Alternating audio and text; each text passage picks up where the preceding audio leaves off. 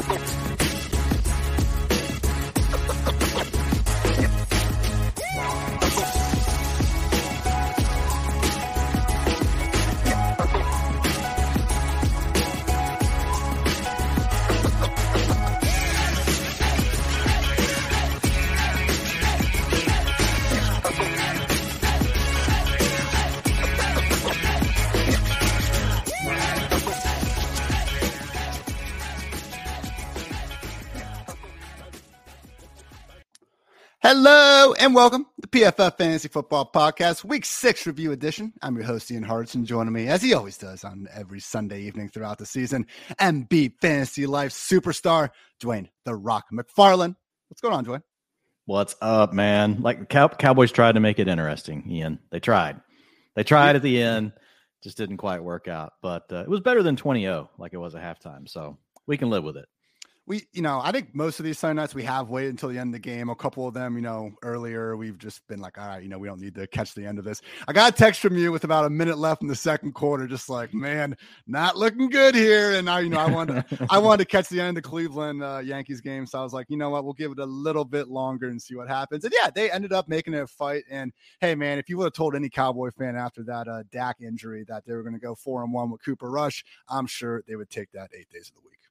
Yeah, absolutely. Four and two is okay uh, with Dak having been out, but the Eagles are six and zero, oh and they they look good. Um, you know, I know we'll talk about that game later plenty to get to. In the meantime, as always, on this edition of the PFF Fantasy Football Podcast, going through each and every game from Sunday, Dwain's utilization report goodness. Mine's just, you know, generally looking at the plays and trying to fit in and also seem smart next to my good friend Dwain here. So, with all that said, let's get after starting things off with the Patriots beat down over the Browns 38 to 15. New England covering easy as a three point dog over cash at 43 and a half. So, another really good performance from Bailey Zappe, Dwain. And look, it hasn't been impressive. The entire time he's been under center, zero big time throws, and only one turnover where they play. So it has been impressive, I should say, seeing him go out there and not make these mistakes. But he's not lighting the world on fire, is all I'm trying to say. But who cares, man? These are just style points. This is, you know, the difference between Justin Herbert and Patrick Mahomes gaining 40 yards and someone like, uh, you know, Bailey Zappe or Jacoby Brissett getting 20 or 40 yards. So on the season, Zappe literally number one in adjusted completion rate and number four in yards per attempt out of 38 quarterbacks with at least 50 dropbacks. So it's been working, Dwain. It sounds like from the beat reporters, there's no need to really worry about, you know, a true quarterback competition.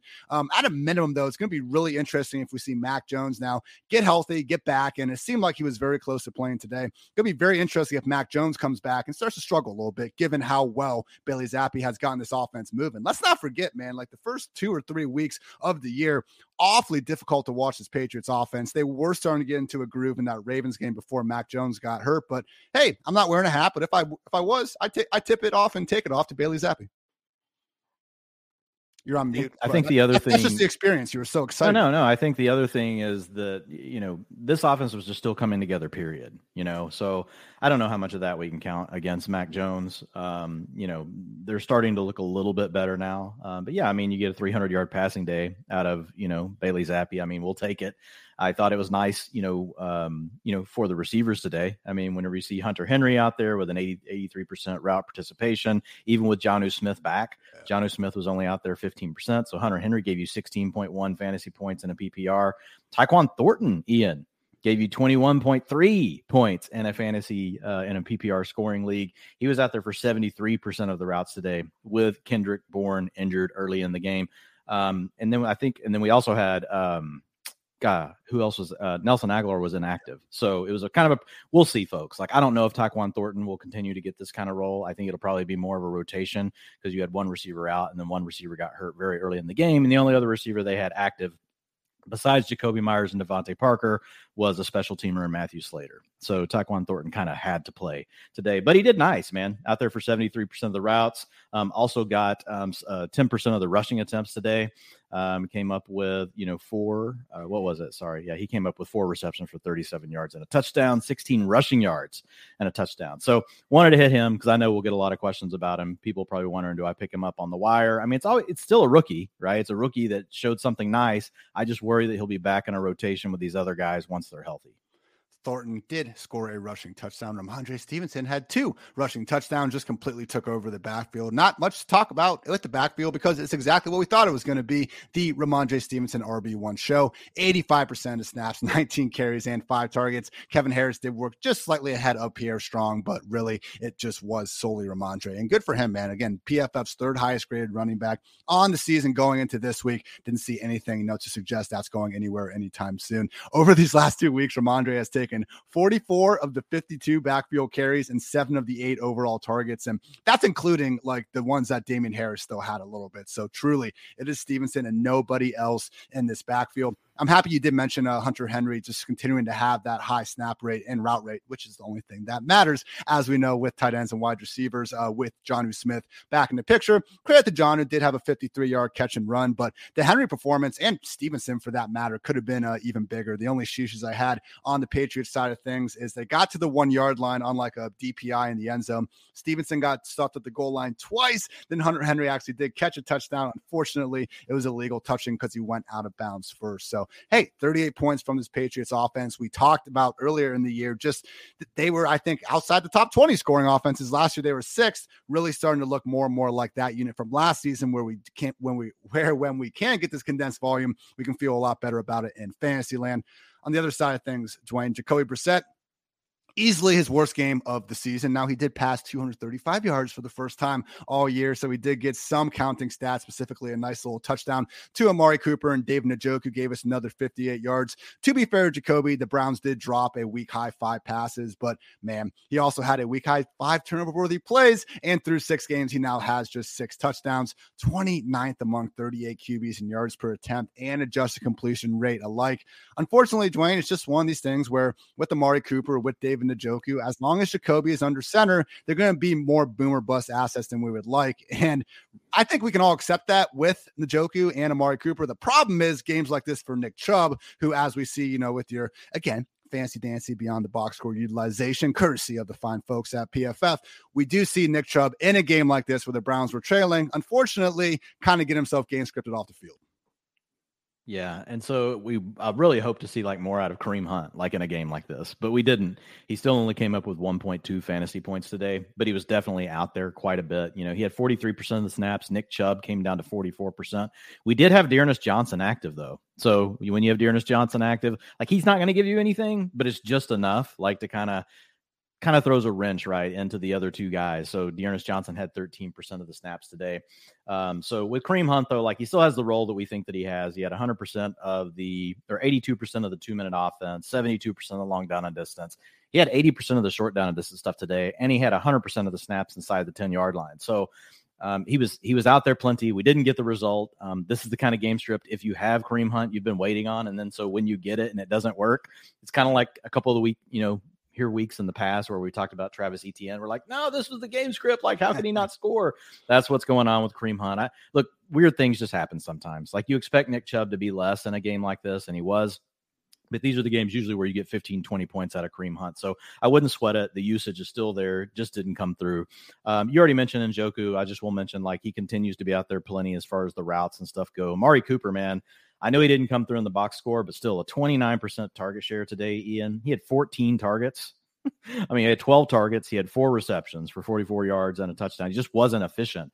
And so I think the things with this Browns offense, going back to Jacoby Brissett, is it's just better when everything's working, right? Whenever they can be more efficient. Like today, they had um, total plays on offense, looks like now this includes penalties, but 70. 52 of them were passes. They have not been in a game script yet like this. And I think once a team knows that they're having to throw, and Amari Cooper is the main thing you got to worry about. He still got his targets, but looks like they were, you know, not easy targets, right, for him to be dealing with. Like I, I don't have it in front of me. Oh, catchable passes, only 50%. Only 50% of his passes today were catchable. So he might have been seeing some brackets, some different things. They were still trying to go to him, but it just didn't work out. He still, I mean, he gave you 14.4 fantasy points on a bad week. I think that's good. Um, I mean, I've upgraded Amari a couple weeks in a row now. Um, and I think seeing this kind of performance, even though he didn't have the big game, like the target still being there and the kind of volume that could be there, not not every defense is going to be able to be like the Patriots. And in a game script like this, really just hold Amari down. So I think overall it's a positive for him only final two notes. Uh, David Njoku did let a possible 23 yard touchdown go off his hands. It would have been a really nice contested catch. I wouldn't go as far as say it was a flat out drop, but just know he was a lot closer to, you know, getting on the score sheet on his own. And I did look at, at the D'Ernest Johnson because he had two targets. Both the targets came on the game's final drive when I think they just had straight up, you know, third string in there basically along with Jacoby. So doesn't look like D'Ernest is actively factoring into the snaps when it matters, which is obviously good. Always want to keep those committees hey, at two when we can. We have one great question in the chat just while we're on this team. Um, crazy Watson. Gideon. Yeah, yeah. Deshaun Watson, is he worth stashing if you have a good record, but you've got someone like Rodgers or Stafford? If you're in a deep league, the, the answer is yes. Like I went in and picked up Deshaun Watson everywhere last weekend. And the reason why is also just because of the way this weekend, this year's working out from a fantasy perspective is like if you don't have Josh Allen, you don't have Jalen Hurts, you don't have Lamar Jackson, you're kind of screwed. And so if you're sitting on a Stafford, not when we have teams like this together, Ian, like not to make it about our teams, but I had several where I went in and got Watson because we have this exact scenario. And you have to be thinking forward, especially if you're playing in a big contest like the FFPC or any of these other national like events.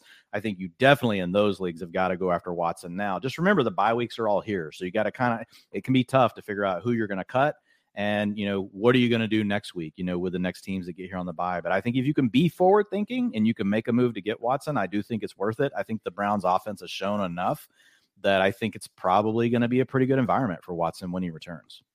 I believe Watson's still one of only five or six quarterbacks in NFL history averaging at least 20 fantasy points per game. So, yeah, when he is out there, when he is right, he really is on that level with Josh Allen's, Justin Herbert's, and Patrick Mahomes's of the world at scoring fantasy points specifically. Only injury from this one. Before we move on, Kendrick Bourne did suffer a toe injury, so if he is going to miss some time, that would make it easier to get behind guys like Tyquan Thornton, like like uh, DeVante Parker more consistently. And hey, it was good to see uh, Jakobi Meyers four catches, sixty yards, even even though he only had four targets. Should have more, you know, target hog days like we're used to seeing ahead of us. Moving right along, we had the Falcons take down the 49ers 28 to 14, covering easily as a three and a half point home dog under cash at 45 and a half points. So it's it's interesting in Atlanta, Dwain. As much as we want to sit here and yell at Arthur Smith, and we will, trust me, like, you know, just come on, throw the ball to Kyle Pitts and Drake London already, man. We don't ask for much, but damn it, Dwain, he's doing a good job. I mean, these Falcons are three and three. They're a top 10 offense in points. They're a top six offense in EPA per play, the sixth ranked offense in the league, and they're 10th per pass and they're fourth per run they are doing things that I think if Kyle Shanahan or Sean McVay or a different coach was doing that we have more accepted, I think we'd be making a bigger deal about. So far on the season, league high 37% pistol rate. Only Baltimore and Seattle are even at 10%. The most two running back formations in the league. Play action, Dwain, league low 46.9%. This is a funky, unique offense, and it's weird. We have a bunch of running backs in there. We don't know who the ball is going to, and it kind of works, man. On the year, 26, 27, 27, 23, 15, most recently 28 points. So just, you know, we'll, we'll get into the annoyance that is not having Kyle Pitts and Drake London get five freaking targets in a 60 minute football game, Dwain. But hats off to Arthur Smith. His job is to score points, and they have been doing that more than we expected them to do. Yeah, the problem with Arthur Smith has never been anything schematic, right? I mean, play action targets are worth more than non play action targets. This offense uses as much play action as anyone. They do a nice job of setting things up, you know, with this heavy running game. I would argue having any two of Tyler Allgeier, Caleb Huntley, and Avery Williams on the field together is probably a minus, but whatever. Like, we're probably nitpicking. Um, the biggest thing with this offense, you know, is you need the efficiency to be there because the volume's so low, man. Like, I mean, we just do not get a lot of plays out of this offense. Uh, Marcus Mariota was on the field for only 58 snaps today. And again, that's including penalties. So it's probably something more like 53, 54, something like that. So, um, yeah, I, I I don't I don't really have any issues with Arthur Smith schematically. In fact, like last year we talked about him being the guy that finally unlocked um, Cordarrelle Patterson. That's why it's so surprising that he can't. You know, the, the thing we have a diff- we have difficulty with is just letting not even that every target has to go to your players, but at least let them be on the damn field, right? let Kyle Pitts be on the field, let Drake London be on the field. And we did get that this weekend. So 84% route participation from Kyle Pitts, despite only being out there for 57% of the snaps. We don't care about snaps, just like you said earlier, for the receivers and for the tight ends. We just want to know what the route participation is. He saw a 21% target share. Drake London, who we saw dip down into the 60% range last week, was out there for 89% of the routes this weekend. So that's good. Still only came up with seven fantasy points, but a 29% target share Drake London, like from a target share perspective, like if this offense ever has to open it up, like if if another team can force them to do that, wow, like we could have a really we, we're going to have some big games out of Drake London because he's demanding so many targets. He's he's the lead guy here, and it's not question. There's nothing. There's, I mean, there's no debate. Like it's not close between him and Kyle Pitts. Like if we're going based off the six games we have so far, it's like Drake London. Hang on, wait, wait, wait. Now Kyle Pitts. Now we got Kyle Pitts. So, of course, Alidi, uh, Olamide Zaccheaus, you know, you got to get him involved too. Yeah. Got to. You got to. You got to keep him equally involved as uh, Drake London out there. But yeah, the big problem, Marcus Mariota, just 14 pass attempts. This is the league's most run heavy offense, more weeks than not. And I think they're going to continue to be. Why? Because it's working. 49ers were being lauded as one of the best defenses in the league. I know 49ers fans, whole bunch of injuries out there. I think at one point, uh, you know, they were down basically five starters at, uh, you know, during the second or third quarter based on what they're used to seeing. But hey, gotta give the Falcons a little bit of credit here. So on the other side of the ball, um, several actually, yeah. So quickly the sheeshes in this one. Caleb Huntley did almost score a touchdown. He got down to the one yard line from the five before they decided to go elsewhere. And then on the 49ers side of the ball, Aiyuk did have a chunk game wiped out by a holding penalty, would have cleared 100 yards with ease if he had had that. Ray Ray McCloud, you know, great godson of the former uh, world earth savior, Fox McCloud, the universe savior, I should say, got wide open deep for what could have been a 50 yard gain. Unfortunately, went just off his hands downfield. Rare, awesome pearl downfield from Jimmy G. Couldn't quite get it. We've got back to seeing the Jimmy G we're used to slandering when he missed a wide open George Kittle for what would have been an 18 yard touchdown. The good news, Dwain, with the 49ers trailing. We got to see 41 pass attempts from Jimmy Garoppolo. And accordingly, we had the first game all season that each of Aiyuk, Kittle, and Deebo Samuel were able to go off. The million dollar question can we actually expect this to continue? Or are we unfortunately going to have a lot more just bust to go along with these seldom booms for guys like Kittle, like Aiyuk as complementary options in a run heavy offense? Yeah, you just had Jimmy G forced to pass today. I mean, 60 snaps and 45 of them were passing plays. That's just not normally what we see from the 49ers. So that helped. But I mean, everything really is still the same otherwise. Like George Kittle, I know some people were concerned talking about blocking and stuff. I never, none of that showed up in the route participation, like at all this year. I never got that storyline. How'd that even start, man? Like, I, I don't either. I don't know. I don't know who started it or where it came from but like 96% route participate, participation today. And it's kind of been right around that. It's been in the 90s the whole year. So um, I don't know. Sometimes I think people are watching. You happen to see the one play where he does like pass block or something, you know, and I've, and then you're thinking, oh, that's why Georgia Kittle's not scoring. I, mean, I don't know, but yeah, 23% target share today. You love to see it. That was still third on the team. Deebo was at 26%. Aiyuk was at 28%. So this is the kind of thing we could see from this offense we can see all three guys involved. It just worked out a little better today because they had to throw the ball 45 times. Yeah. Normally, this is the team that might drop back to pass 30 times in a game. So you got a lot of extra opportunities in the passing game today for those three. Um, but you know, when you get when you get games like this, they can they can always come through because they're all good players. Unfortunately, Jeff Wilson, mostly game scripted off in this one, still led the way in the backfield. 51% snaps for Jeff, 21% for Tevin Coleman, just 2% for uh, returning Tyrion Davis Price off that high ankle sprain. But yeah, just seven carries for Jeff Wilson, one target. He did lose a fumble that guy immediately brought back for a touchdown. So before I jerk off the Falcons offense too much, I should mention that, you know, they did get a defensive score there uh, in the point total. But for Jeff Wilson, it's just one of those things where, hey, if the 49ers are going to fall behind trail like this, yeah, we're not not going to see, you know, him put a, much production. With that said, I would be surprised if a Kyle Shanahan coach team is going to only gain a total of 50 rushing yards on the ground uh, too many days moving forward. Uh, just quickly, so this season, man, the one thing that has been missing from this offense is just big plays, man. They have nobody to stretch the field. And again, they tried to at Ray Ray McCloud and Jimmy G put it out there, but Brandon Aiyuk, Deebo Samuel, and George Kittle combined have one reception on passes thrown at least 20 yards downfield this season. As a team, they only have four. That's tied with the Titans and the Rams for the second lowest in the NFL. Somehow, the five and one New York Giants have just one completion on passes thrown 20 yards downfield all season, but it's working. So screw it. Uh, would note Brandon Aiyuk scored two touchdowns. The first one was on a screen. Second one, he just ran a whip route on the artist formerly known as ace cover corner AJ Terrell. Unfortunately, and I hope Terrell's hamstring is okay. That actually happened on the Ray Ray play. Keep bringing up. AJ Terrell this year, NFL high, seven touchdowns allowed in his coverage. It is only week six. Not a great stat to be a part of right there. Final note before we move on we did have Deebo Samuel, Dwain, force nine missed tackles as a receiver, I think that's a PFF record, man. The overall for a game period is uh, Dameon Pierce. He said it last week was 17, uh, which was wild. Kenneth Walker had 12 today. We see the ball carriers like get into the double digits, but nine missed tackles in one game for Deebo purely on his receptions is absolutely wild and just goes to show you how good Deebo Samuel is. Moving right along, we had a blowout in Lambeau. Not the team you thought it might be, though. Jets 27, Packers 10. Jets covering easily as a seven and a half point dog, under cashing at 45. So just, you know, we, we talk about it every week, Dwain, but how good is Zach Wilson, man? Okay, fine. We got to talk about Breece Hall a little bit here, but just another game that really just asserts Breece Hall as an RB1. I think it was after week four that we really saw, you know, the switch happen. And it's just here more than ever, man. 66% snaps, okay, is not the most like 2021 Najee Harris snap rate in the world, but 20 carries, two targets. Michael Carter had just six carries and one target. Breece Hall at this point is the heart and soul of this Jets offense, and he looks damn good doing it. 5.1 yards per carry, 14th among 54 qualified running backs. He's 10th in yards after contact per attempt. And the receiving goodness, even if we didn't see it much this game, even beyond the, you know, broken coverage, big wheel route for 80 yards has been impressive. Only three running backs this year, averaging at least two yards per route run. Derrick Henry and Dontrell Hilliard, the two Titans guys, and then Breece Hall. So just a special performance from Breece Hall, Dwain. And I guess at least the question, like this dude, if we just had the draft tomorrow for the rest of the season, he'd definitely be an RB one. The question is like, how high would you be willing to go? Yeah, I mean, Breece Hall is the reason why you don't draft scared.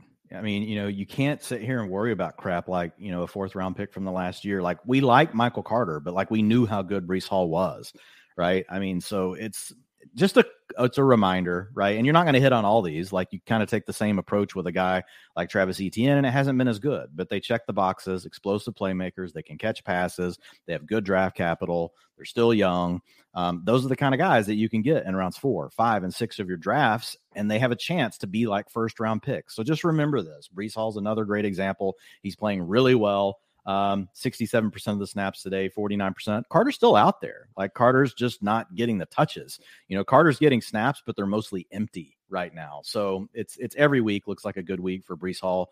Real real, real quick. I know you started off with Zach Wilson, but it is eh, you know. And look, today they they only they only dropped back to pass 22 times. They ran 55 plays, so they were running the ball a lot today um, because they were leading pretty much the whole game. Like there was a pick six right out of the gate, you know, um, by Sauce Gardner. That got nullified know, on, though. That got nullified. Oh yeah, that's right. It did get nullified. Um, a pick sheesh. They, a pick sheesh. Yeah, yeah, you did have a big sheesh. Um, but they led or they were tied. Like I, I don't know, I have it, I don't have it in front of me now, but it was like sixty percent of the plays total.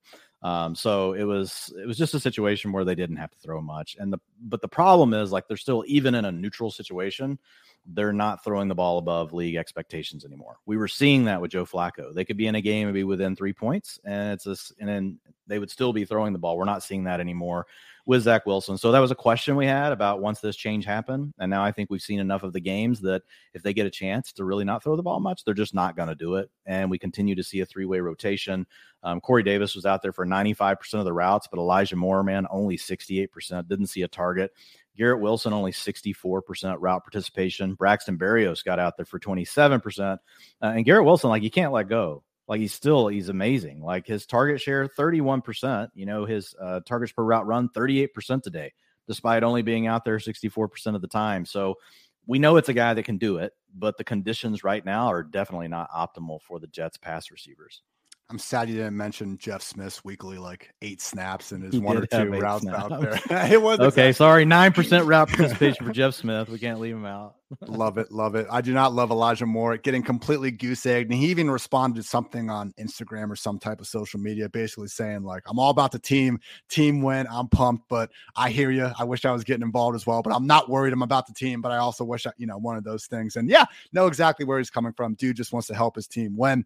Don't think he's going to get too many chances to, though, because that's life when you do have this run first offense and just 18 pass attempts for Zach Wilson. What's wild to me, though, Dwain, is that this season, Garrett Wilson and Elijah Moore have outscored Corey Davis and Braxton Berrios by only 4.3 PPR points. Like that's how freaking close it's been between the perceived three and four wide receivers that are being drafted. How many damn rounds after Elijah and Garrett? And hey, guess what? Braxton, we saw at the end of last year as well. The guy can make plays, return all pro return man last year. Corey Davis got paid 30 million plus for a reason as well. Not trying to completely shit on him, but I'm with you. Garrett Wilson, yes, way too talented. What about Elijah Moore, though, Dwain? People are out here in 10 man leagues. We got bye weeks. Are we done with Elijah? Look, look, I mean, I get it. In a 10 man league, I think, uh, look, I, I still don't believe that all of a sudden Elijah Moore is not talented, like after what we saw, right? And then what we saw, you know, of him in college. Like there I, I just refuse to believe that. But having said that, like I get it when you look at the Jets offense and you look at the fact that they want to be a more run balanced team now. They don't want to be pass heavy early in like they were early in the year. Early in the year, even again, like when the games were, you know, close, they didn't have to be trailing. They were still throwing the ball a lot. Um, and now that's all changed. This looks more, much more like what we expected the Jets offense to look like. It's, it looks more like a 49ers off, like the offense we just talked about. It looks much more like the 49ers. And that just puts a squeeze, man. It puts a squeeze on everybody. But I will say, Elijah Moore could easily be the guy that pops up next week and does the Brandon Aiyuk thing. Like yeah. he's good. He's a good player, but this this limited route stuff, 68%. This is the first time this year Elijah Moore's been down like this in the routes. So I don't know what's going on with that. I don't want to pretend, but I get it if someone's in a 10 team league, you know. I, when I see Elijah Moore drop, like my my gut reaction is figure out I, I'm trying to figure out how do I pick him up. But I understand why some people want to move on. But what about you, man? Like, I don't think a guy this talented just all of a sudden becomes not good. I think he's running really badly. Um, and it could be a bad season overall, but my gut still says like at some point, like this guy's going to show up this season. It's just a horrific offensive environment for the passing game. And as much as we want to look at you know, oh, just say like, hey, AJ Brown, DeVonta Smith, Metcalf, Waddle, Lockett, like, oh, we just should have trusted the talent. That's been a common thing I see all over Twitter with any of these wide receivers. And yeah, I'm not saying we shouldn't have boosted those guys up a little bit, but I'm not going to sit here and say that DJ Moore, Terry McLaurin, Diontae Johnson, Elijah Moore aren't talented. I just think they're dealing with, unfortunately, offenses that are not throwing the ball around as much. And when you have Zach Wilson under center in an offense with a bunch of other really good receivers, I do think that Elijah, like Garrett, unfortunately, I just wouldn't be like, I don't think I'm going to be ranking either of them them inside the top 24 at any point for the rest of the season. That's okay. We need flexes. We need wide receiver threes. I just think their ceiling is capped as long as Corey Davis continues to lead this freaking franchise in receiving yards. So it is what it is. Adjust your expectations. Yeah, all right, on the other side of the ball, we do need to definitely adjust our expectations over here. Your Green Bay Packers, 17.8 points per game this season from the offense. They have never averaged under 20 since 2008 with Aaron Rodgers as quarterback. So, man, Rodgers, man, we see a couple of the throws, Dwain, the dime downfield, you know, down the sideline to, to Doubs. Like, it's not like Rodgers' arm is shot or anything like that. I don't know. We had the rap sheet report before the game just saying defenses aren't respecting the deep ball. And to be fair, I mean, they had the 135 yard incredible catch down the sideline from Allen Lazard. Otherwise, they did not have a completion longer than 16 yards uh, in the entire game. So it's, it's just wild, man. I'm surprised we're this far in the season and the Packers offense can still look this broken for extended periods. Do you have a, a clue for how to switch it if, you know, Rodgers gives you a call here after the podcast is over? yeah, they need to go sign a freaking receiver. They need to go trade for DJ Moore. They need to do something. Like you're burning a, a Hall of Fame career or a Hall of Fame, you know, quarterback. You're burning one year of his career here. Like you only get so many of these, and the Packers are just throwing it away.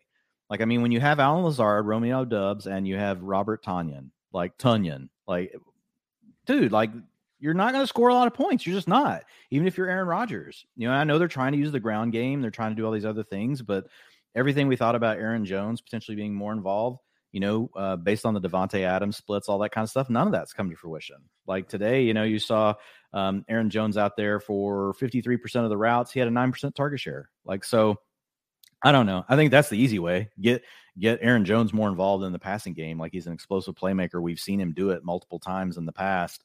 Um, so I, I don't know, man. I, I feel like they are they need a weapon they need another weapon to help all these other weapons be better. Like I, you can basically take away everything they have. Like the defenses are not scared. They know Aaron Rodgers is good, but the weapons don't scare them. And kind of like what we talked about in the preseason, like the best bet on this team was that there wasn't going to be anyone even get to a 20% target share. Like that would be the high. And that's kind of been what we've seen. Like an Allen Lazard came through because he scored a touchdown again today, but he's like an 18, 20% target share guy.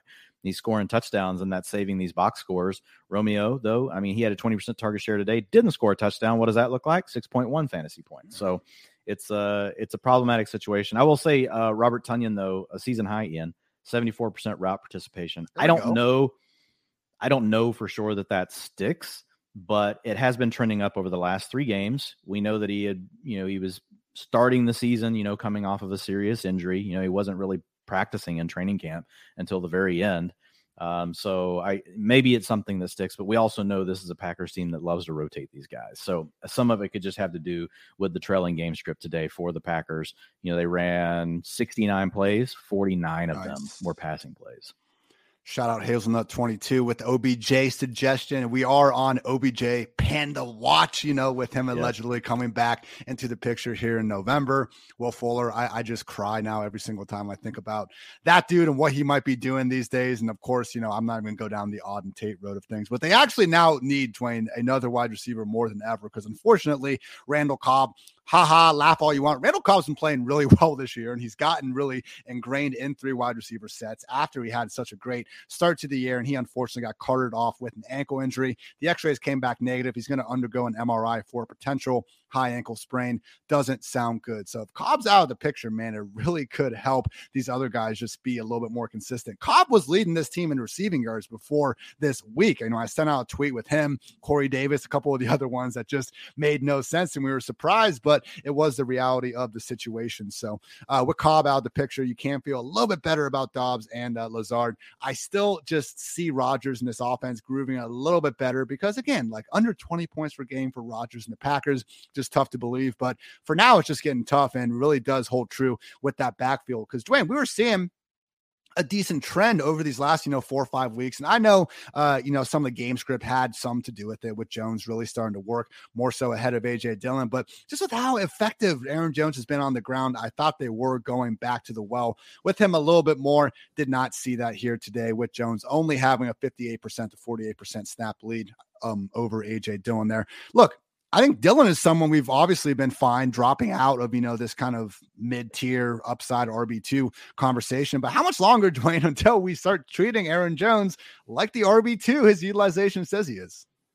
Uh, you know, I mean, I've, I've been ranking him pretty much as a high end RB2, you know, to a mid range RB2 over the last couple of weeks. Actually, since you and I first talked about this a few weeks ago. Um, but yeah, like Dillon is really problematic because, you know, he's not today, he did have some targets, but like the targets have been a little bit more shaky. Um, you know, uh, and if the if the Packers are getting in these games where now all of a sudden they're trailing, that really, you know, that hurts his upside because that's where he can have the 15 carry games. Right today he had 10, which was decent for how the way the game worked out. He was lucky to get to 10. You had nine for Aaron for Aaron Jones. So yeah, I think Aaron Jones, that's what he is. He's a mid range to high end, you know, RB two, but he could he could definitely be an RB1, right, in any week, like because of the efficiency that he has to offer. But this is just going to be th- something that's split for the rest of the season. I think we're going to see it kind of bounce around here or there. Um, but unless we get a really strong trend, like I, I think it's tough for us to assume that the next week that we really have any clue what these what they're going to do with these two. I think it's pretty just need to assume that it's going to be somewhere close to even between them with Aaron Jones getting the slight lead in the passing game, AJ Dillon getting the slight lead on the ground. Right now it is just a slight lead. The bet on Aaron Jones being a top 10, top five, whatever, however high you wanted to rank him running back in the offseason was that he would be the clear leader in targets. And it just hasn't even come close to happening, man. On the season, Romeo Doubs, 38 targets. Allen Lazard, 33, has missed a little bit of time there. Robert Tonyan, 31. Randall Cobb, 24. Fifth damn place on his own team is Aaron Jones with 23 targets, and AJ Dillon's at 18 right behind him. So it really just has been Jones, you go out here, we're going to run our offense. Dillon, you come out here, we're not going to change much unfortunate. I would note that again, Sauce Gardner had the pick sheesh, and he did get hurt for a little bit. You know, obviously having a great year, he was fine, fine enough to be walking off the field uh, with a cheese head on top of him. Uh, I loved Allen Lazard going. I do too. Come I on, give that was Lazard, awesome. I yeah. give him, I give him props for that for sure. That's the only reason I wrote it down. I was like, Dwain's got to give Allen Lazard a little bit of prop here for. Uh, Dude, I, I loved it. I, I loved yeah. the whole thing. I love that Sauce Gardner did it. I love that Lazard ran by and knocked the cheese off his head. I thought it was great.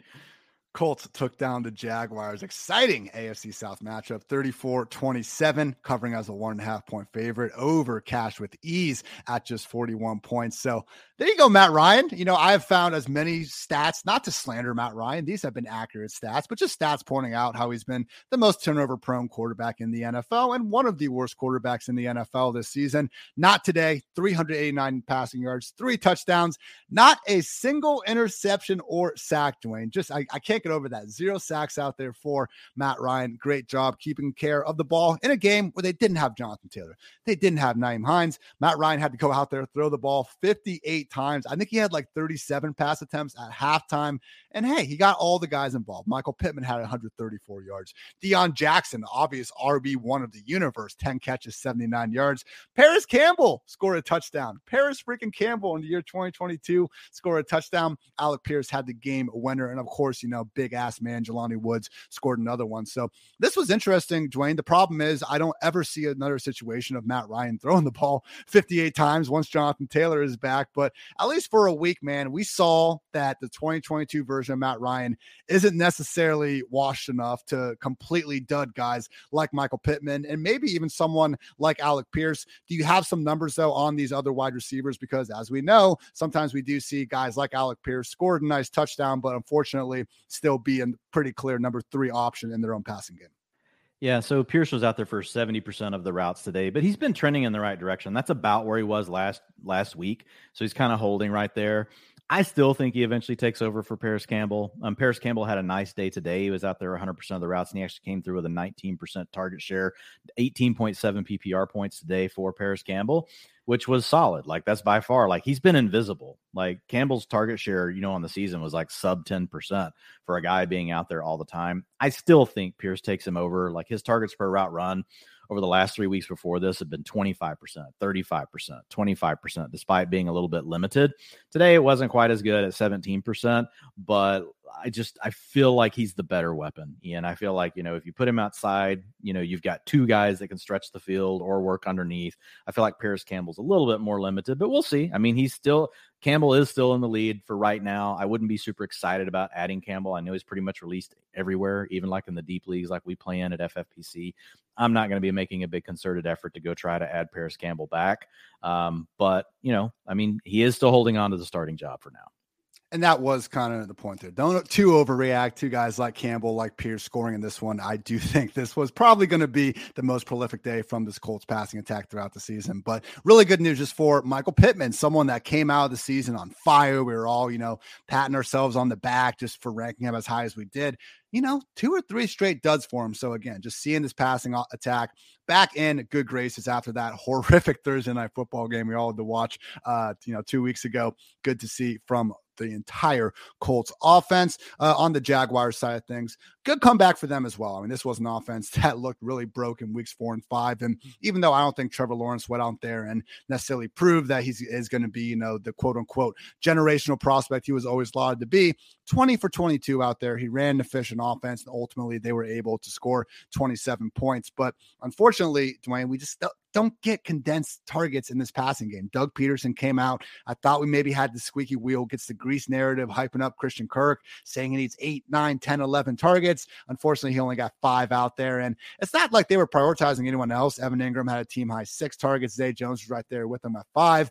I think it was just a game where Lawrence only had 22 pass attempts. But the problem is, Dwain, we've now seen really what four of the six weeks of them not going out of their way to feature Christian Kirk. After the first two weeks of the year, I thought we were looking at a weekly upside wide receiver two in full PPR and maybe even a wide receiver one if things kept going the way they were. Now I really, and I already kind of did this last week. I think he was my wide receiver 24 going into the week, but I don't think Kirk is someone that needs to be jammed inside your top 24 necessarily, especially if we do find some games where we're convinced that Trevor Lawrence isn't going to have to keep his foot on the gas in the passing game. Yeah, I mean, he's still fine. He still leads them in targets most weeks. I mean, he had 23% today, and Evan Engram led the way with 27%. Um, you know, you didn't have Marvin Jones today, so it was a little more condensed. You had Zay Jones was back. Like last week, we had Zay Jones out. Um, I, I, still think that Kirk's the lead, but yeah, I mean, I don't think you got to be like in a rush to to jam him inside your top 24. But uh, I mean, just looking at the rest of the receivers, you know, around the league, I still think there's you're going to be hard pressed. I think to not have him like right there, at least at the edge of that. Like, I still think of him better than I think of most of the wide receiver threes. Um, you know, and he surprised me this year. I thought he would be a wide receiver three, but he has me thinking he's still probably a low end wide receiver two at worst because 23% target share, like I said, is not bad. Like I can live with that. You know, the problem is today they just didn't need to throw the ball. They didn't, not that they didn't need to, but the way they ran their offense, they ran plenty of plays they scored points, but they didn't they didn't throw a lot. Like they only dropped back to pass 32 times. Uh, I think you said it turned into 22 attempts. So he was getting sacked or scrambling a lot out of Yeah, those. He, he had four sacks. Yeah. Okay, yeah. So 10 of those turned into either a sack or a scramble for Trevor Lawrence. Uh, but 26, you know, the plays were run plays. So I mean, that's pretty balanced. So uh, you know, you need to be up around, you know, if you get that up around 40, you know, then that changes things a little bit. But the thing for me, Evan Engram, another day where he's over 80% route participation, uh, the second week in a row where he led the team in target share. So, I mean, Evan Engram, you know, Ian, as you like to say, in a different simulation, like probably a tight end one. Like, you know, if we go back historically and we look at players that have done this, like they're pretty much always a tight end one. It's like 90% of the time since 2011. If you're over 80% of the routes and you're getting an 18 to 20% targets per route run, he had a 25% today. Like you're a top 12 tight end and a, and a player with his athletic profile, like has a chance. And, and he doesn't necessarily have all that he used to have.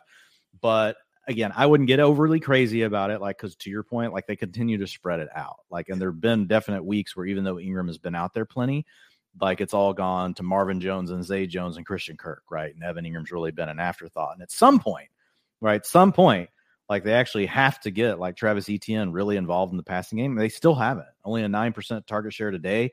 Um, you know the the roles are really still the same. Travis Etienne's getting all the two minute offense. Travis Et- Travis Etienne's getting all the long down and distance. Of course, we have JaMycal Hasty out there getting Oh carries, six percent rush attempts, but uh, Not just made it- carries, Dwayne. Fourth and one carries. Fourth and Yeah. one.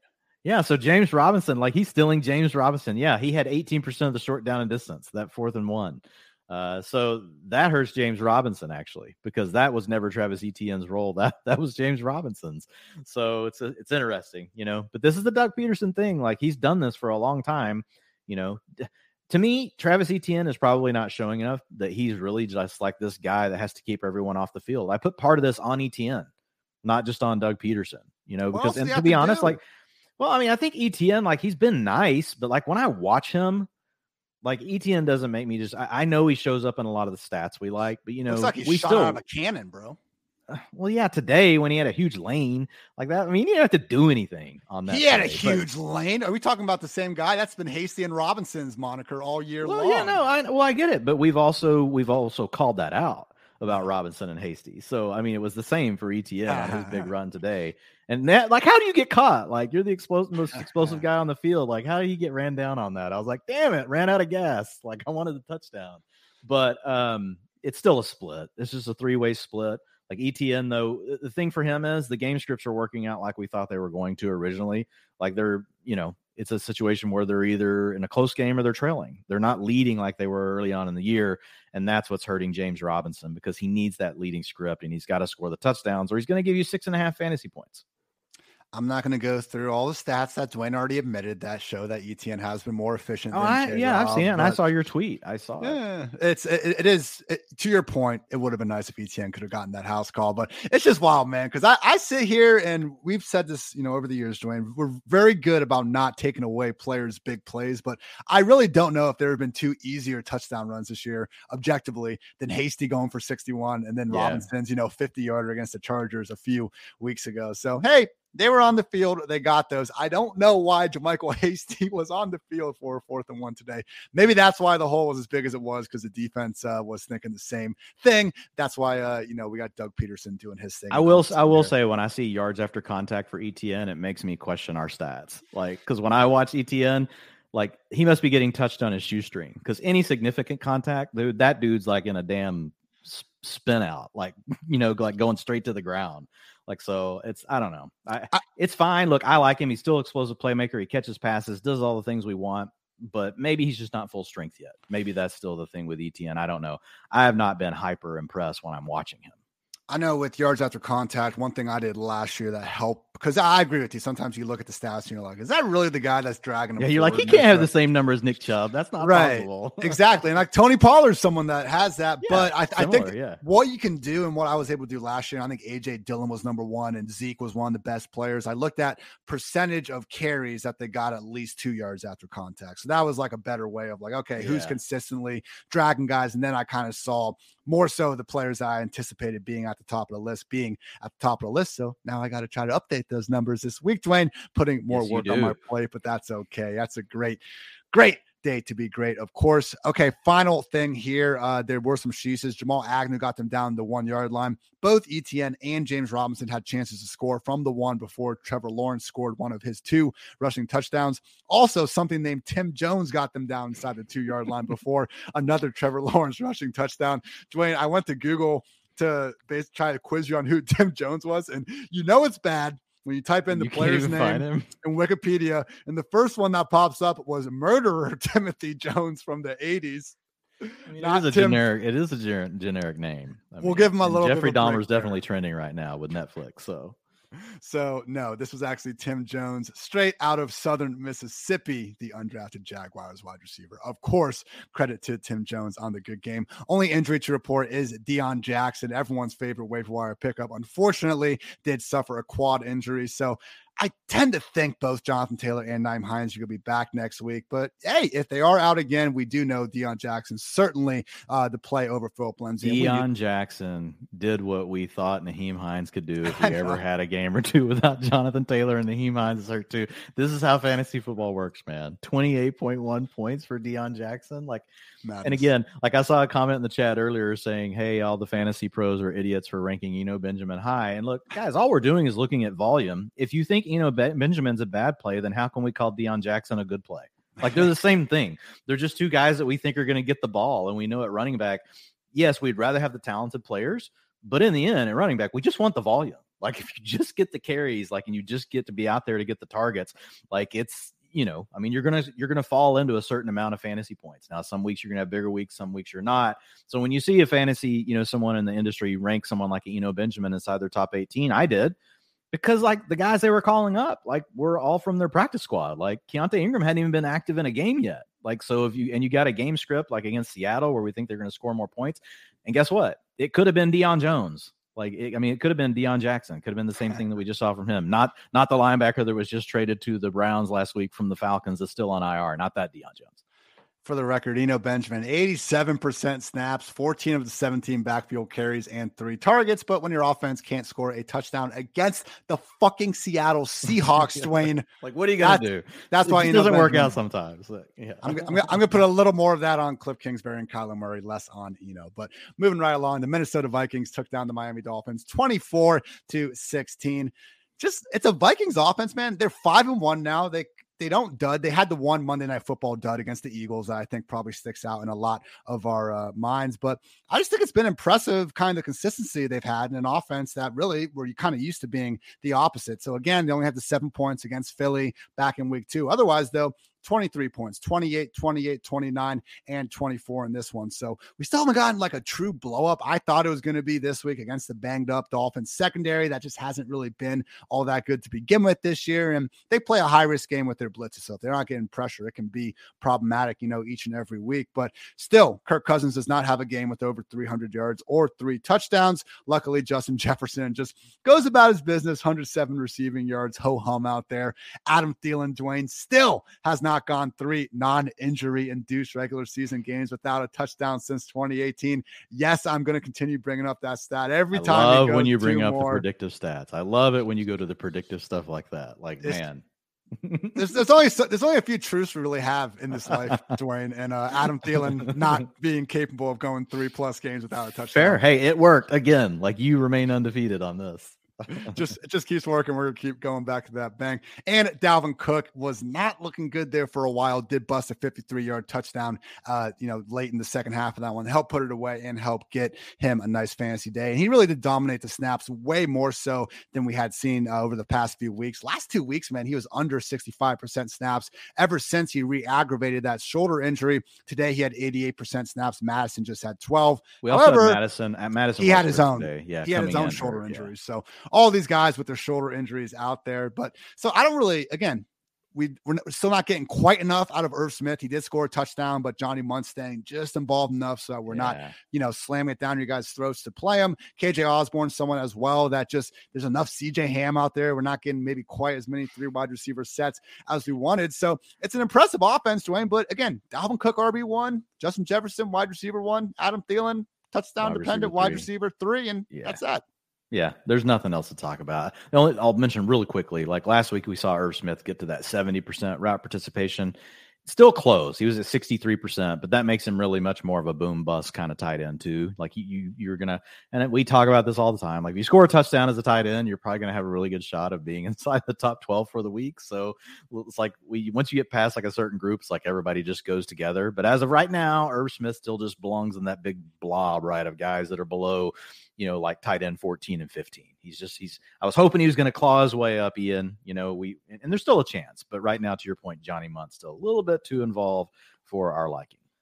On the Dolphin side of the ball, ball just in, this quarterback room is just ridiculous. I'm still kind of confused why Teddy Bridgewater was active, but he wasn't starting. But... I, I, think they just wanted to see Skylar, to be honest. Like, Maybe. I don't know. I mean, that's the only excuse we can give them because honestly, if you thought there was anything wrong with him from a concussion standpoint, like, how can he be active? Yeah, it's like not like a bruise. Oh, it is a bruise on your freaking brain. Like, come right. on. Yeah, yeah. This isn't. Yeah. So I don't get it either. So I'm trying to give him the benefit of the doubt. Like I don't know if that's right or not. I'm just like, man, maybe they just wanted to see Skylar. He he made some nice throws last weekend. You know, coming in, you know, an emergency duty, you know, for for Teddy Bridgewater. So I, am just going to assume that for now. But these receivers are. How about the the freaking receivers are invincible?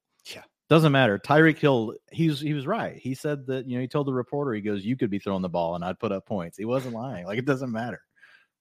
it, it is incredible what Tyreek's doing, and out there, he didn't, He had a quiet first half, and you look up the end. It's like, oh yeah, twelve catches, hundred seventy-seven yards, seven fantasy points, bro. And he's he's not. I think people if you don't watch like every game, you maybe 12 for 177. It's insane. As long as only 28 yards. It's not even he doesn't need to take the top off the defense half the time. He's so damn slippery underneath. And just the way Mike McDaniel's able to get him the ball, it, it, it's wild. And just everything Mike McDaniel's been able to do for this offense, like he has to be doing this dumb shit with Teddy or the whole Tua debacle or that him saying he's proud of his players getting rid of the ping pong table, but they were actually just upgrading it and then bringing it back. Like Mike McDaniel, think about like ever since the media kind of got introduced to him, you know, in the 49ers playoff run uh, last year. I felt like that was like really when he burst on the scene. I'm well aware he's been around uh, longer, but just really like everyone loving the guy one thing after another. So he's kind of had to have some screwy things happen to get uh, anything off the set like that. But yeah, just to see them still have 385 team passing yards in this one, moving from Skylar, who suffered the right thumb injury, back to Teddy Bridgewater. It's a testament to McDaniel give Teddy some credit. And just overall, man, these wide receivers, Tyreek again, Jaylen Waddle, 129 yards in his own right. And even Mike Gesicki, Dwain, with 69 yards, nice, and two touchdowns in his own right. So we know we have Waddle and Tyreek. We've talked about this. Even, you know, if, if you're under center, Dwain, it'd be hard to push them down the ranks too much. With Gesicki, though, did we see enough here that maybe there actually is a role change on the table? Or is this a matter of the Dolphins being down for most of this game and just kind of having to throw the ball to whoever is out there? It's one of those that's really tough to say for sure, but he has been trending in the right direction. This was a season high in route participation at 75%. He was third on the team in target share. Like we clearly know that about, you know, 50 percent plus of targets every week, or just go ahead and slot him into Tyreek and Jaylen. At this point, I guess we just say Tyreek Hill's thirty percent no matter what. Like, yeah. and then Jaylen's twenty to twenty five percent. So you're talking fifty five percent of the targets, typically maybe sixty percent every week going to those two. So there, you know, the rest that gets spread around, if it's really just, you know, to Gesicki, like it could be fine. Um, he's going to need that route participation to hold, though. He had a 16% target share today, but he did catch the two touchdowns, and he tried to go back to the gritty. Uh, you know, I did see that Ja'Marr Chase. no, this is great. Out. This is awesome. He's, he's standing out, Dwain. He's standing out with this. I know. And Ja'Marr Chase said this is still not it. Like he retweeted it on Twitter. So, but hey, he's trying. Like I like it. He's leaning into it. Dude, he did it like all the way to the bench. Too. Yeah, that he went a long way. Part. Oh my goodness! So hey, I, I, respect the guy for trying. Like Dwain, you are a bunch of couple white boys too, man. You know how the oh, difference. Dude, yeah. You're in your mirror and you think you got it all figured out, and then you actually go on a dance floor, and then you just have these horrified looks, and my fiance is pulling me away and saying I'm an embarrassment and all this stuff. But okay, last thing on the Dolphins.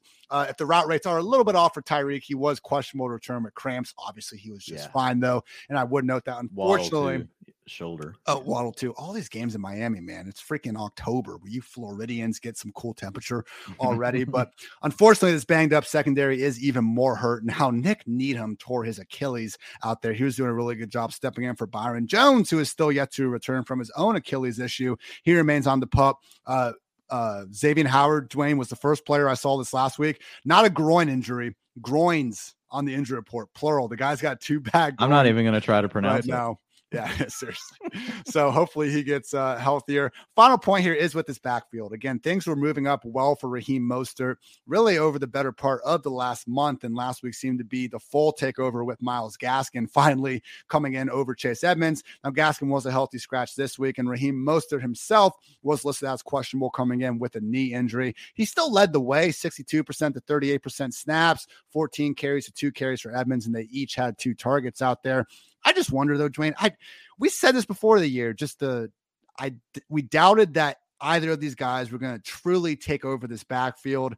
Mostert was hurt and it was trending that way. I just don't know if this is an offense that wants to give a running back 20 plus combined carries and targets during any given week. I mean, on the season, the backs as a whole, they're only 27th in rush attempts. They're tied for 15th in targets. I think the offense wants to go through Waddle and Hill first and foremost. It's just a rare instance where the starting running back is kind of like the third option. Yeah, no, I think that's fair. I do think Raheem Mostert's clearly in the lead, though. You know, I mean, yeah, it's not a it's not a bell cow role, but I think it's a you got to rank him as a low end RB two kind of role. Like, I mean, if if you're out there for 60, 65 percent of the snaps, like you're going to be in that range. I mean, he's getting he got 79 percent of the rushing attempts today.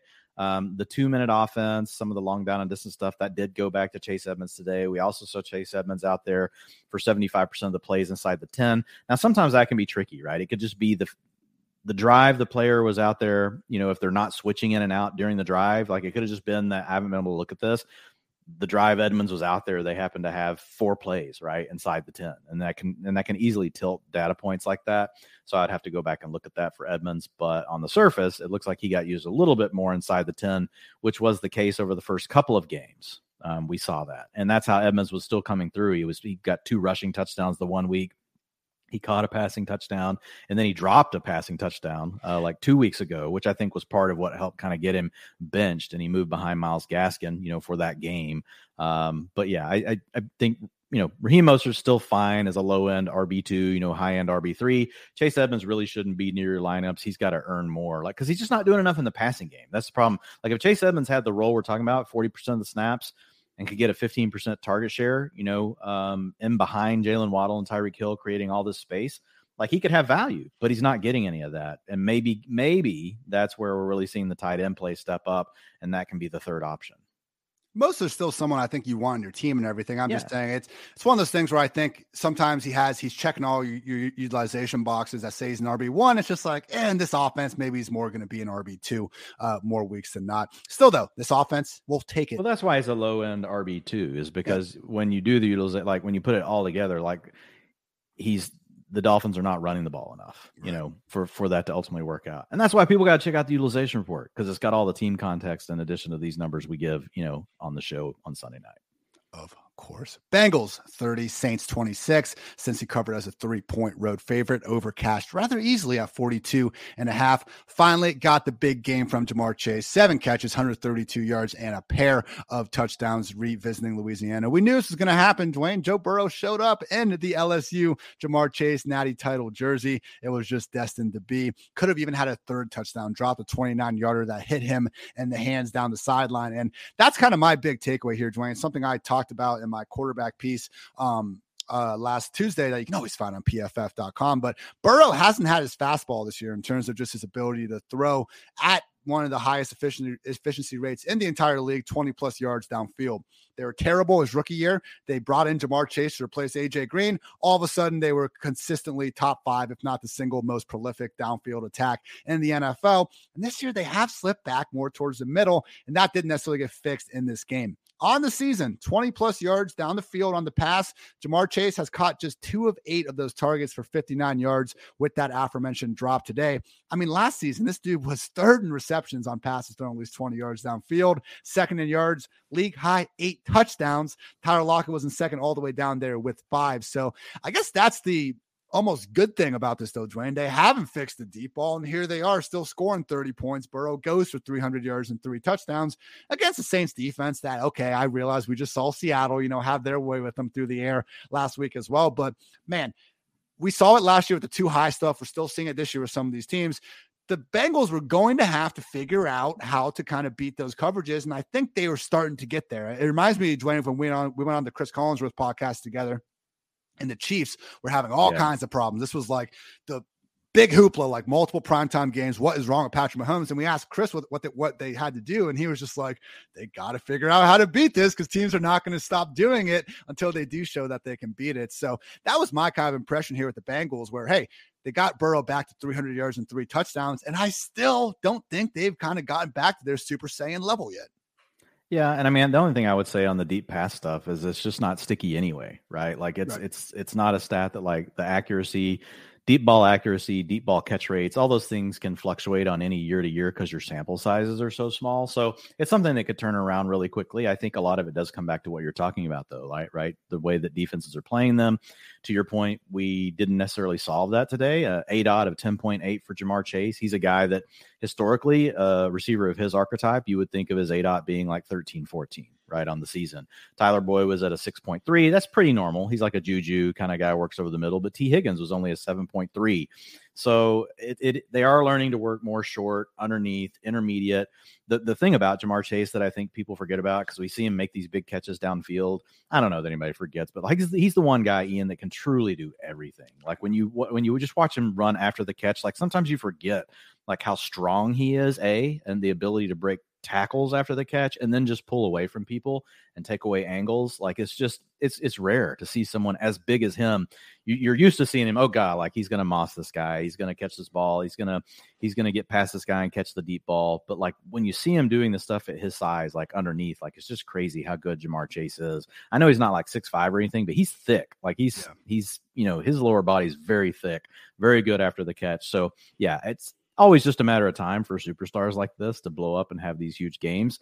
And of course, when he blows up, then that's really good for Joe Burrow as well. No, it's a great point because last year I think his first his first three or four games he was scoring a touchdown almost every one of them, but he was just kept hitting those deep balls, and it's like, oh, this guy's mm-hmm. an incredible field stretcher. And then he had the game against the Ravens where he just puts his foot in the turf, and it's like, oh, okay, he can do that too. Oh my God, this guy's completely terrifying uh, anywhere he lines up on the field. So also with the Bengals, we did see Tee Higgins back out there. He caught six passes for 47 yards, and also shout out Tyler Boyd, six catches, 66 yards. Dwain, what was the utilization with Tee Higgins? Obviously pissed off uh, quite a few fantasy managers back in week five when he was a pure decoy out there. Yeah, 89% route participation versus last week we saw him at 17%. So we're back. I think yeah, we're we're back. And these are just tough situations. I know you and I we talked about it on a couple teams this morning. Like what were we doing with Tee Higgins? What were the options we had? You know, and, and you guys you probably have to work through some of the same things. And you can't be right all the time, you know. So it's like if you feel like you got a close call, I moved him down to high end RB three, which is about I mean wide receiver three this week in the ranks, just saying, hey, like basically once you get to this line, it's up to you guys. If you think you feel good about going, you know, with Higgins, is fine. If not, like this is about the range where I would consider just still starting him, even knowing that there's risk. Um, so that not that range will now you know move up. Like we'll be moving back up with Tee Higgins. So and he had a 29% target share today. He still led the team in targets. Joe Mixon did find the end zone, another dominant 72% snap rate, and back to back weeks where his per carry efficiency, at least, has been, you know, well over five, and them actually looking like they can run the ball. So continue to fire up the NFL. I don't know if he's still going to be leading the league in touches after this one, but he was before you were never super panicking. It was one of those things where Mixon was the RB 15 going this week, and you drafted him to be higher. So it's like, yeah, be a lot cooler if he was more consistently an RB one. Surely believe he will be here moving forward. And Dwain, we did get the lovely, and this is a little bit different, but Mixon actually dropped a touchdown. Next play, right back to him, and he got that. Love to see the trust and you know a guy that we normally see them take off the field in those situations for Samaje Perine. On the same side of things, no Jameis Winston again, and no Chris Olave, Jarvis Landry, or Michael Thomas out there either. So tough to be overly critical of Andy Dalton because again, we literally saw the goat of our game and Tom Brady struggle through these sort of things. You know, during the first couple of weeks when all of his wide receivers were out. So I'm not going to you know just beat go on beating up the Red Rocket for having similar issues without his guys guys out there. So I think the main conversation we need to have here, Dwain, is what are your thoughts on the new Alvin Kamara situation, if anything? Because we did have a, the alleged victim in Alvin Kamara's battery case file an additional civil suit against Kamara. And this is from the lovely folks over at Rotoworld pretty nasty. The lawsuit alleges uh, Green suffered severe injuries to his neck, back, head, shoulders, knees, and face, including a quote unquote disfiguring facial fracture to his right orbital bone. Kamara is alleged to have bragged about it with a member of his group, stating, I connected with the explicitives jaw so hard yeah, not really good details out here for Kamara. And again, it's incredible to me that something like this happens and the legal process just says, you know, we'll push it back another couple months. Who really cares? I guess, you know, hmm. one of the most important parts of our society, Dwain, just can do that time and time again with this. Regardless, have you seen anything from our guy? Because again, when I ask you these questions, it's usually like, "Has Drew Davenport right. anything yeah. about it yet?" So. I haven't. I haven't had a chance to check what Drew has put out on Kamara. Um, I actually thought about it like yesterday. Like, oh, I need to go check this. And I think he did a. I think he's done a pod on it, but he didn't have a thread, and I didn't have a chance to listen to it. So yeah, I. I don't know what this means. Like, I don't, I don't know if this is something that the, my guess is the lawyers will just try to push this off as well. Um, I would say that you know if the Saints like you know are not in a good situation in two or three weeks from now, like could Kamara just decide to go ahead and settle all this stuff right this year and take a suspension this year? That's always been a possibility. So um, I like his utilization and all that kind of stuff like looking really good, like just from a, on the fan on the on the football field, like 32% target share today. Last week, you know, he was over a 20% target share. So, like, if you are you know, if you've got Kamara on your roster, like you feel really good about starting him right now um, versus where you were at early in the season. But this is definitely something that hang, that hangs over him. So if you do have an opportunity to move him for something you really like, I had someone today ask me, "Hey, would you move uh, Kamara straight up for Breece Hall?" I told them yes because of this. I, I was like, "Look, like if Kamara plays the whole year, like you might be losing out a little bit, but the way Breece Hall's playing." He might straight up beat him out. And just because there's a little bit of doubt here with this, I would just make the trade. I agree with that 100%. Uh, would note Kamara, if Andy Dalton's going to stay under center, which even before the game today, we were kind of getting the rap sheets of the world suggesting that this could actually be a quarterback switch. Saints head coach Dennis Allen fueled those rumors when he declined to name a starting QB ahead of next Thursday night. But basically, each of these past two games, Kamara has caught six passes. First two games with Jameis Winston combined, only caught five. So, yeah, you take away, you know, Captain aDOT himself for Andy Dalton, you are going to get much more Alvin Kamara out there. And obviously having a lot of these wide receivers banged up assisted to that as well. But all good things for Alvin Kamara, except, of course, uh, Taysom Hill continuing to do Taysom Hill things. No touchdown today, Dwain, but another five carries, 39 yards, two pass completions for 16 yards. Just unlike any real player we've had to deal with in fantasy. But when you start making your ranks, you get to your 10, 11, 12 tight ends that they're out there, they're out there all the time. We know they can catch the ball. You know, okay, great. This is my tight end. But then all of a sudden you get Taysom Hill against part-time tight ends, the guys that yeah. don't have, you know, the 70, 80% route participation rate. And I tend to give Taysom the nod there, Dwain. I do too.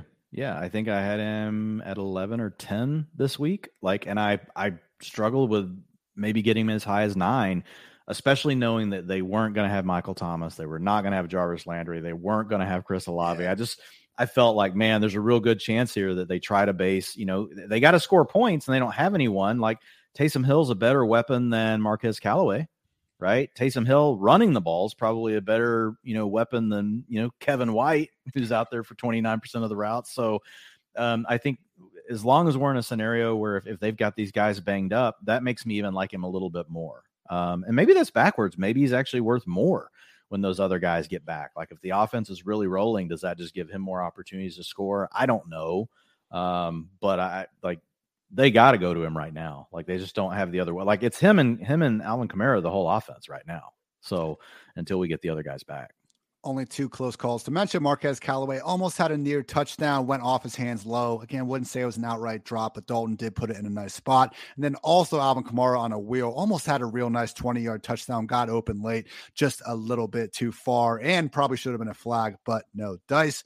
Moving right along, the Giants took down the Ravens 24 to 20. Your New York football Giants are five and one.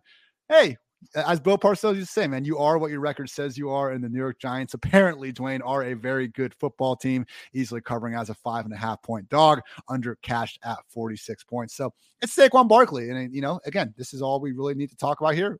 But we do actually have a little bit more love to get to.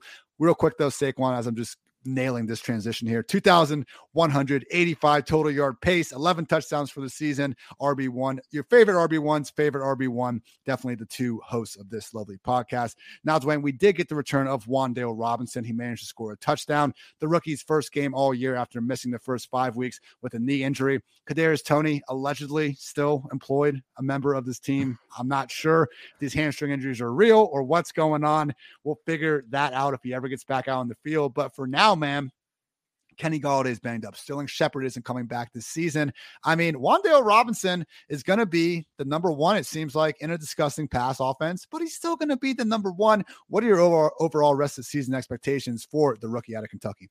Yeah, they took it slow on him today. Um, only out there for 35% of the routes, but I would expect that number to grow. His targets per route run 36% today. So that's a, that's a, you know, it can get inflated because he's out there for only a few routes, but the thing I liked was it wasn't like it was just gimmicky, right? This wasn't like stuff where he's tethered to the line of scrimmage like we saw with Rondale Moore in a few games last season, and you'd have like a 25% target share, and then you'd go look up his targets. You're like, well, hell, like three out of four were screenplays.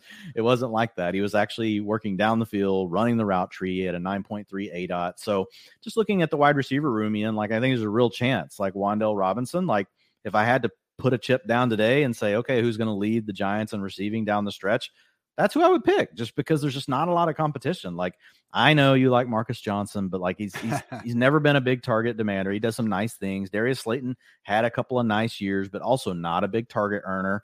David Sills, like, look, this talk about empty calorie snaps. Like this guy's just out there getting steps. Richie James, folks, I'm sorry. I know he had the one big game, but I told you he's not a target earner. Guess what? He's not a target earner. Like it's just it's just what it is. So Wan'Dale's the only guy besides you know Barkley, in my opinion, and the one other guy, Daniel, I mean, Ian, Daniel Bellinger, uh, 82% route participation today. So he is now a full time guy. He has been like on the rise for like the last three games.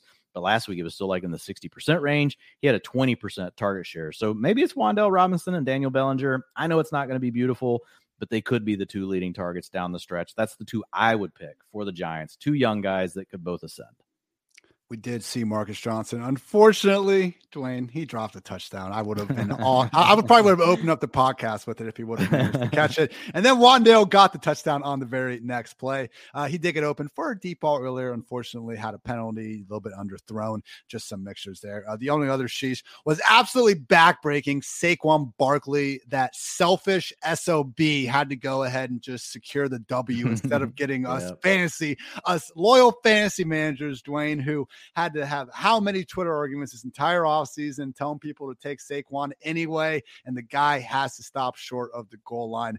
Unbelievable move by him. Whatever. It's just part of what happens a couple times every football year. Always fun to yell about it when it does. On the Ravens side of things, Lamar Jackson, not his best game in the world. And then you look at the stat line, it's like, yeah, we will continue to take those 77 rushing yards any chance we can get it could have had a 20 yard touchdown. Devin Duvernay just missed it. Almost had a score to Mark Andrews where it hit him in the chest, and then he got slow motion replay, uh, yeah. and then it's like, oh, it got tipped. Like, okay, the ball got tipped. Yeah, it wasn't quite the egregious uh, drop you thought it was in near. I thought it was a doink at first too. When I it, saw it in real it time, I was so like, did bad. Mark Andrews just get nailed like right in the chest with a football? It's no. like, please, please tell me that was tipped. It was. Andrews came back, caught one later, went for over 100 yards. So we have Andrews. Unfortunately, Devin Duvernay, he didn't get any of the designed rush That was just like a nice little, you know, feather in the cap and only caught one of his five targets. So we saw with Rashod Bateman too. Like, unfortunately, yeah, we can feel a little better about Duvernay when Bateman's out of the picture with the foot injury, but it's just this offense where it's going to continue to be Mark Andrews and then everyone else in the passing game. The real concern, Dwain, is what to make of this backfield because it's now been four weeks since Dobbins has been back, and it just continues to not really be trending overly his direction. So this week was actually horrific as I look at it and realize I had their names mixed up. Kenyan Drake continues to lead this backfield, man. Mainstream media won't address it.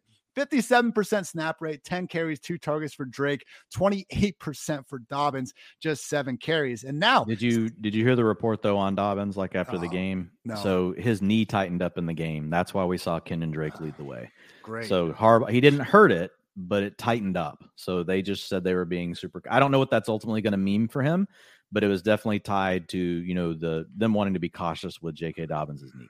Whatever it is, since week three, Dobbins has 99 snaps. Justice Hill, Kenyan Drake, Mike Davis, 121 carries, 35 to 29 targets, six to five this is going to continue to be this split, Dwain, I think for the foreseeable future. Like, okay, if we get to the end of the season, maybe they do just start to really turn it over to Dobbins, but they're telling us Gus is close to coming back. Kenyan Drake is not quite as washed as we thought he was. Is that fair to say? I mean, the guy ran for 119 yards on 10 carries. I'm not gonna not gonna crown his ass just yet, Dwain, but it was a decent performance after it looked like these guys were incapable of gaining a rushing yard during the first few weeks of the year. I mean, look, we've still been putting, at least I've still been putting Dobbins kind of around that RB2 borderline, wanting to be on the right side of this, hopefully moving in a better direction.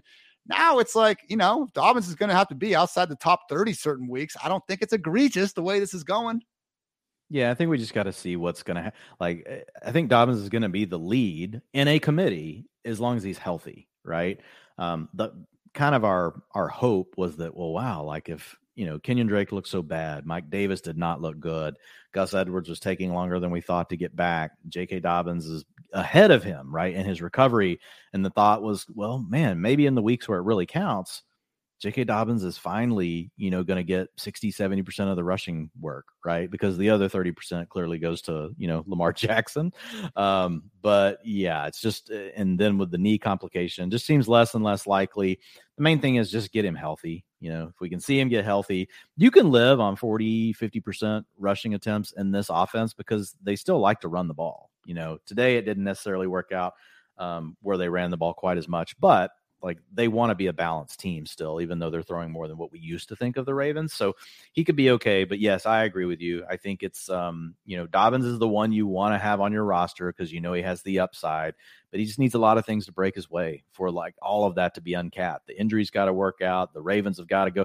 Basically, he needs a Rhamondre Stevenson. Like he needs like Rhamondre Stevenson's path, where literally the seas just parted, everything you could wish for happened, and Stevenson got there. Look, and we knew Stevenson was a good player, just like we know J.K. Dobbins is a good player. But some some guys, they've just got more hurdles they've got to overcome to get there, and Dobbins is definitely one of those. With the biggest one being, you know, how is his knee?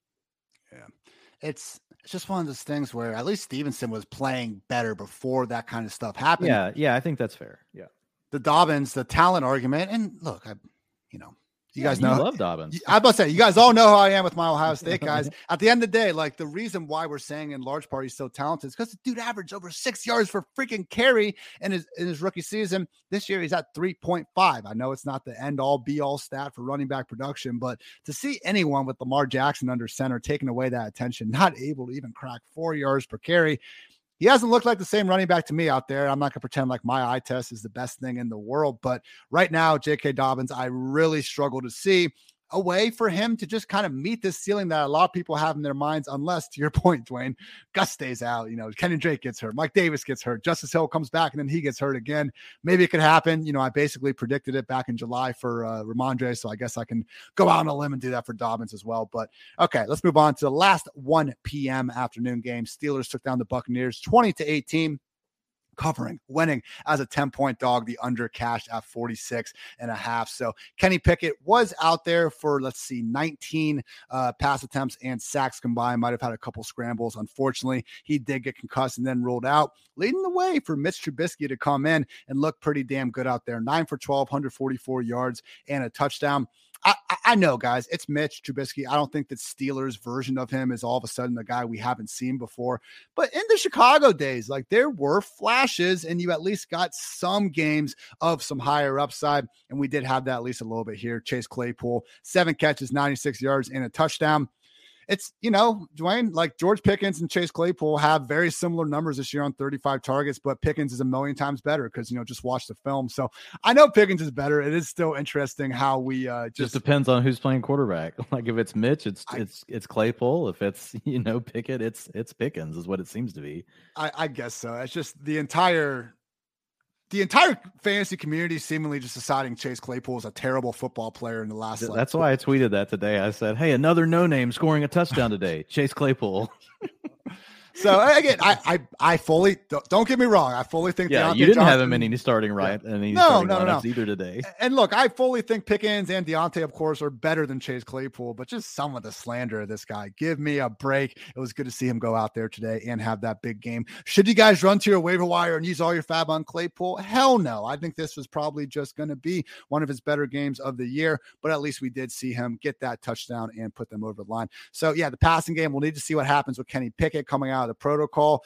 In the meantime, though, Dwain, like my question for these receivers would be if we had to redo our fantasy drafts tomorrow, like what rounds do you think these guys would be going in? Because through six weeks now, Claypool and Pickens each have 35 targets. Diontae, the clear target hog with 55 targets, albeit, you know, he's only got about 20 more receiving yards than Pickens, still hasn't managed to find the end zone. What Diontae was going really round four most of the time. Well, no, no, he wasn't. He was he was making it past that a lot at the end. Like people had kind of, you know, he had moved down. Like he was a fifth round pick. My guess is he'd be a sixth round, a late sixth rounder now. Um, you know, I don't know. Like there's drafts going on right now. Underdog. Somebody, somebody can probably tell us in the chat like exactly what round Diontae Johnson goes when you're doing some of these, you know, teams where you can draft right now today and start your season over. Um, but Claypool would definitely be like probably around 14, round 15. Now today, people are obviously going to react and that would move up. You know, Pickens was probably around where he was, um, which in the drafts we were doing was like round 9, 10, more in home leagues, like round 11, 12, you know, just the, the typical rookie wide receiver. So n- no change really. You don't think there'd be much of a change? Uh, I think they're. I think they would all move down a little bit. I think okay. people are just like looking at this offense as like, ugh, like how's it going to score, and how do we pick which one is it going to be? Um, you know, you now you also had Freiermuth out today, so Claypool working inside from the slot didn't have the competition from someone running routes in a very similar area in Freiermuth, so that could have also helped him out a little bit. I'm happy you specified running routes in a similar area. I don't want to hear you dismiss Zach Gentry's, you know, generational talent. Gotta, no, I would never. How can. I do that? I would never do that.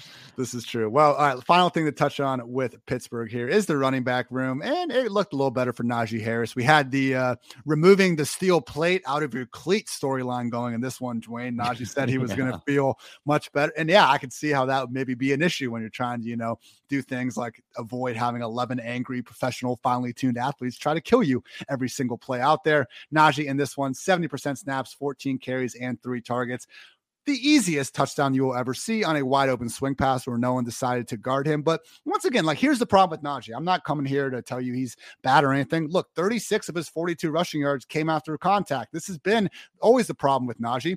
It's not that he is terrible, it's that this offensive environment is terrible. And Najee so far hasn't been incredible enough to completely overcome that. How, how many yards before contact does he get? That's the problem. Like, there's just not a lot of space. Well, you know? right. And yeah. so we could deal with that when he was getting yes. like literally every snap in his backfield, but he and isn't. more receiving work. Yeah. He isn't. You look at him on this year 18 targets. That ranks a distant fourth on the Steelers. Jaylen Warren is there at nine. So this was a nice, st- like, look, last week, Jaylen Warren out snapped Najee, and that was because of the blowout, you know, yeah, game script against Buffalo. But still, just seeing, you know, Najee get back on there 70% to 30% for Jaylen Warren was good, albeit Dwain. Unfortunately, Najee Harris, you drafted him as an RB1, man, and he still is borderline RB2, low end RB2. Yeah, he's an RB two. just on the volume alone, you know, you're gonna, you know, if he scores a touchdown, you're gonna feel a lot better. But yeah, it's tough, man. Like there's just not a lot going right for the Steelers. He's not an efficient player. We knew that. We talked about that coming in that he would be volume dependent, not explosive we also were worried that would the receiving, you know, stats still be there? And those have at least been oh, those haven't completely gone away, but I mean, three targets a day, two receptions, seven yards. You know, I mean, that was still worth 12% target share. But yeah, like it, just a lot of things not going right for Najee. So you, you just really you just need the Steelers to get better. Like that's your hope for Najee. Like he's getting enough work. You just need this offense to improve that's why I think we really need Kenny Pickett. Like, can we just move forward and turn a page? Like, I, I, get, I know what you're saying. Like, we did see some games from Mitch Trubisky back in his days, you know, Chicago, but overall, it was more of a frustrating experience. Like, yeah. At least with Pickett, we know there's like the unknown, right? Uh, so you're saying there's a chance, like, there's a chance that Kenny Pickett could be really good. And so I just, I want to turn the page, like, and just see what Kenny Pickett can do. And maybe, maybe that could be enough to get the volume and everything back up for all these guys. Yes, please, for the love of God, give me Pickett over Trubisky. Don't twist my words that way. I wasn't trying to twist your words. You're good. You're good. Final note here on the Steelers: uh, Pickens was open for a potential seven-yard score. Pickett sailed it out the back of the end zone. Would have been a tough one. wasn't the most egregious miss of the day, but I'd be remiss if I didn't mention each and every sheesh to you guys over here on the Buccaneers side of the ball. Man, like what the hell? Top three cornerbacks all out. Minkah Fitzpatrick, one of the best defensive players in the league, out. And I got to sit here, Dwain, as people make fun of another helicopter crashing because I thought Chris Godwin would have a good game. And he did go out there and catch six passes for 95 yards. But, you know, you send a helicopter down like a jackass and you say he's going to score three touchdowns. People rightfully come at you afterwards. The process was right, man. 31% target share today. Like people, I, I get it. I know. Tell that to my wife and kids that left I me. Know. I know. I know. They're long gone. Like I can't catch them. They, yeah, she's already found someone else by now. Like, it's too late. Um, Tim Jones.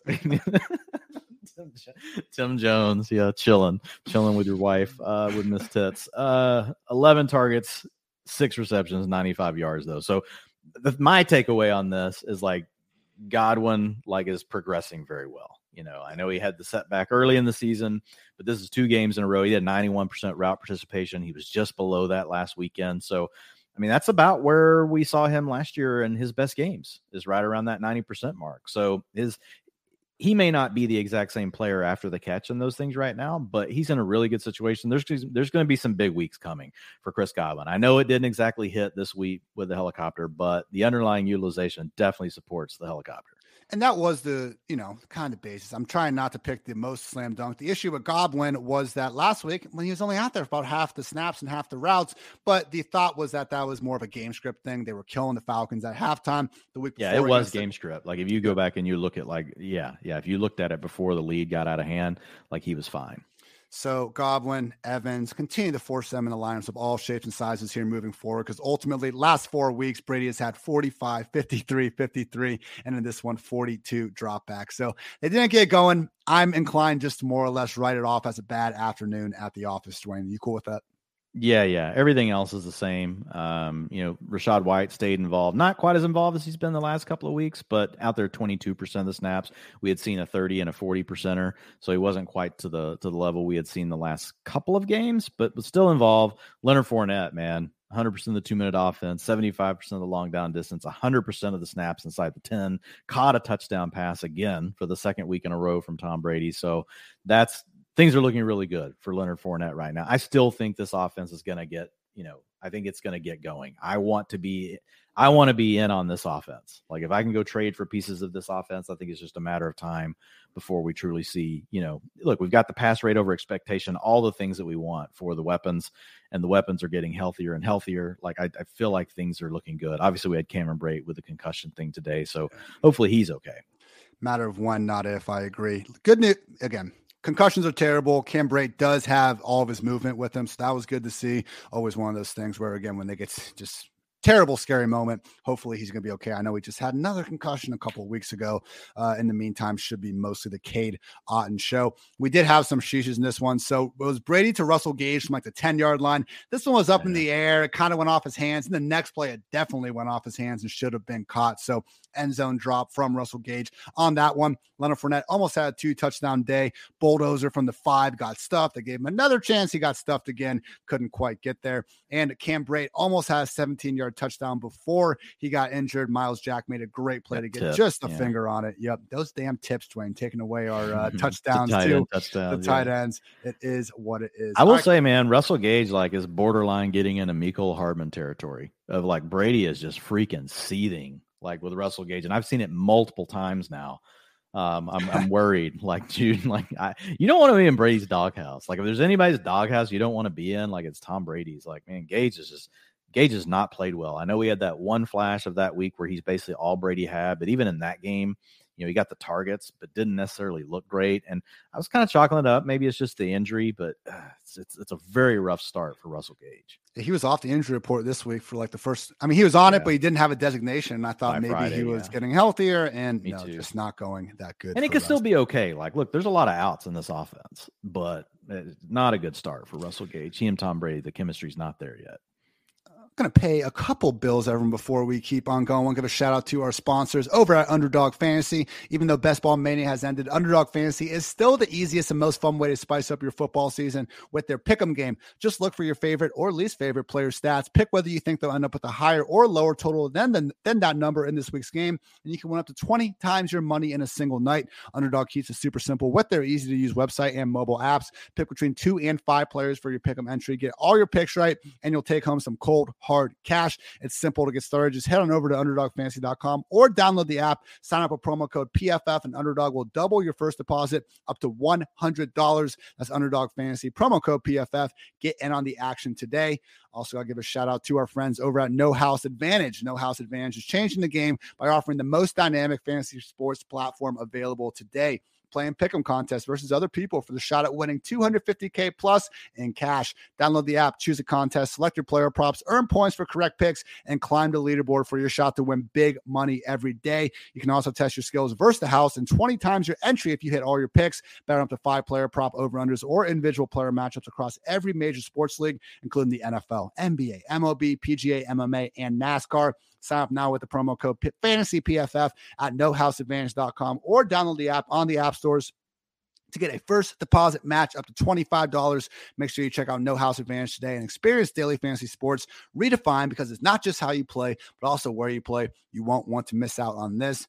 And for our sleeper segment of the day, freaking love Sleeper. Awesome app out there. I'm sure plenty of you guys are playing all your redraft dynasty leagues on there already. If you're not, you're not going to find a more customizable place out there to help fulfill all your fantasy needs. But yeah, as we do every episode here, we got, you know, our little specific sleeper segment. Today's is the top streaming option for Monday Night Football. And Dwain, we're in a 14 team league with three flexes. And when you look on the waiver wire and there's freaking nobody, I was able to snag DeAndre Carter out there and feel a little bit better compared to some of the other options that were on the squad with byes rolling. So KJ Hamler, DeAndre Carter, these are the lows of the lows. It'd be great if someone like Josh Palmer is out there for you. Please, for the love of God, prioritize him over KJ Hamler and DeAndre Carter if you have the choice to. Just realize those complimentary wide receivers, even though we've seen some lows from Russell Wilson, very few lows from Justin Herbert. Just realize this is a theoretical shootout. Like, my God, Dwain, the things that,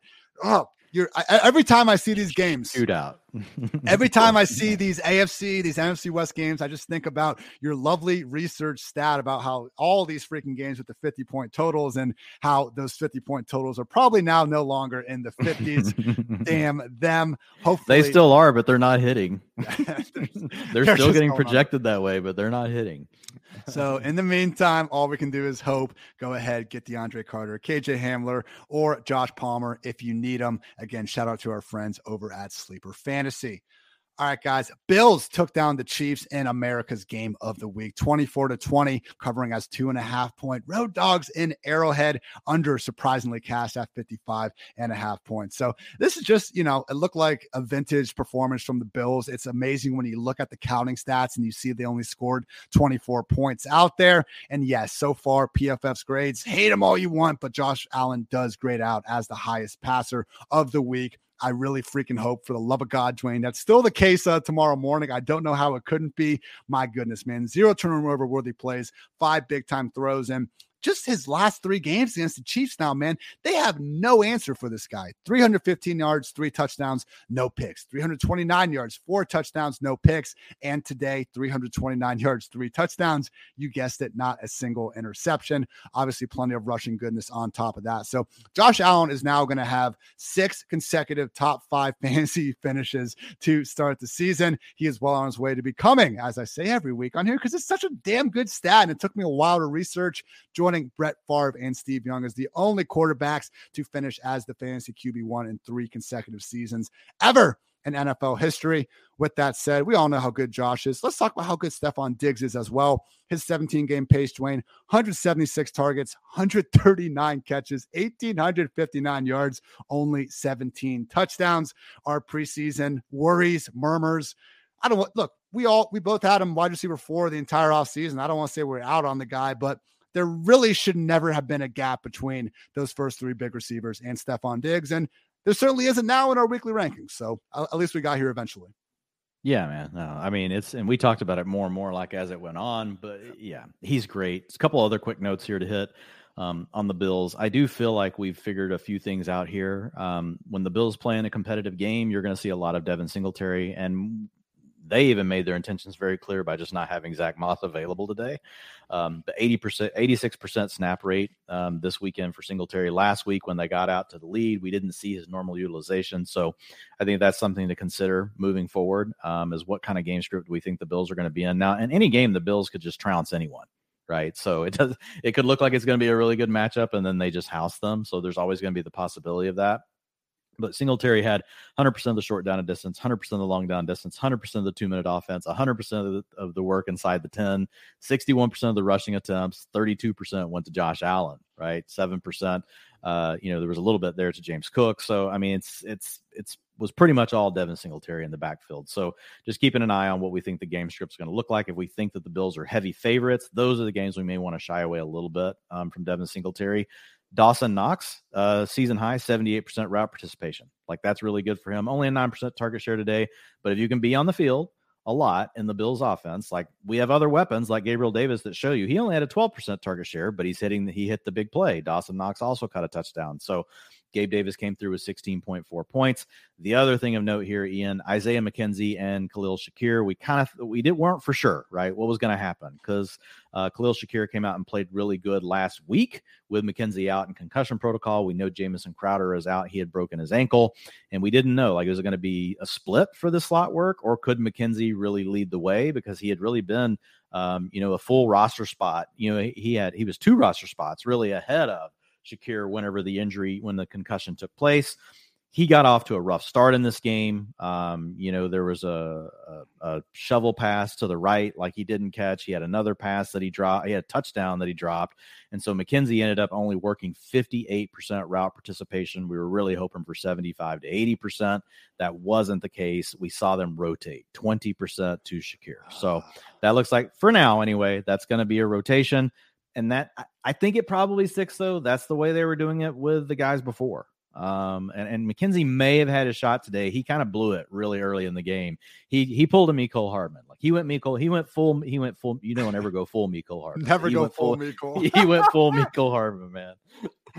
oh my goodness, that one like us in trouble. With uh, you, you, said it, man. Like I, I groan. I'm like, oh no, Shakir. He sh- probably should be playing more, man. Yeah. McKenzie went out there, dropped that wide open. That, that's how the Bills only scored 24 points. McKenzie drops an open touchdown on fourth and three, where he just like slipped and jumped and had again I, i'm sure if i was in that situation i'd look 10 times dumber but just was not good. And then later on like a pretty big you know josh was in his own end zone he finds an open mckenzie. I don't know he's supposed to be you know this YAC superstar just couldn't even get the ball in his hands to make something happen with it. So hey it was his first game back from a concussion. I don't think they're gonna just completely bench him for Shakir. Maybe he plays better and gets that role back. But if we had seen mckenzie join with like a 90% route rate he'd be a consensus like top 36 guy next week. We definitely yeah. can't go all the way in on that right now. Yeah, for sure. So we'll we'll, we'll monitor it, but I think for now, like you just got to think it's. They're going to rotate like they were on the Chiefs side of things, you know, even when Patrick Mahomes only scores 20 points and throws a pair of picks, you're still going to see some pretty special plays. And we did have those touchdowns too. Juju Smith Schuster, maybe not this year's Cooper Kupp, but still a full time member of the Chiefs offense. Also, did have Mecole happen to find his way into the end zone. That did not mean that there were not some, you know, classic Mecole moments out there. He did have a step down field. Mahomes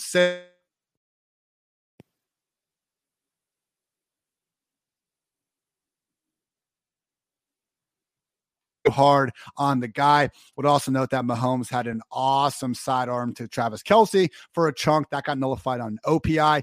Pretty iffy, just small little push on top of the route. Even Romo himself called it a uh, soft call out there. I uh, would also note that MVS scored his first touchdown of the year. Not so fast, my friend. Ineligible man downfield. Actually, was kind of on Mahomes where he probably should have thrown the ball before his lineman got downfield. Very next play, Kelce had the ball in the end zone in his hands, and it got knocked out at the last second. So probably more of a PBU than a drop. But hey, still a situation where you see Travis Kelce in the end zone with the ball in his hands. You expect that to be a touchdown. Alas, it wasn't, and that was an interception. So really, I mean, even though the Bills did come away with this one and they didn't play perfect you can make a similar argument for the Chiefs on that side of the ball. So, yeah, Dwain, we have Mahomes, we have Kelce even though we have Juju coming off easily his best game of the year, five catches, 113 yards, and a touchdown, he broke some tackles out there. I'll give the guy a little bit of credit where credit is due. I don't know that we can boom up the rankings all that much next week because nah. he still only had just five targets. Yeah, he got lucky. 15% target share. Juju's not earning targets. Like now he's in a good offense. So it's similar to the argument of Gabe Davis, but Gabe Davis is full of big play potential. Juju's really not like Juju, like I don't know. He looks big and slow. Like I, I, I was like, is that a fullback or is that Juju? Like God, like uh, you know, and he the, the, play that he had for a touchdown was really lousy job of trying to tackle. Like, and he basically was just left alone. It's like, okay, like see you later. So I'm I'm not that excited about Juju. It's fine. He's a low end boom bust wide receiver three because he plays in the Chief offense. Um, you know, Mecole came through with a touchdown today, so he got to 13.2 points, but he's still rotating. Really, Mecole Hardman and Skyy Moore are kind of the situation where we've got on the opposite side with McKenzie and Shakir. They're rotating. I'm just waiting. Like, can Skyy Moore, when's he going to take this over?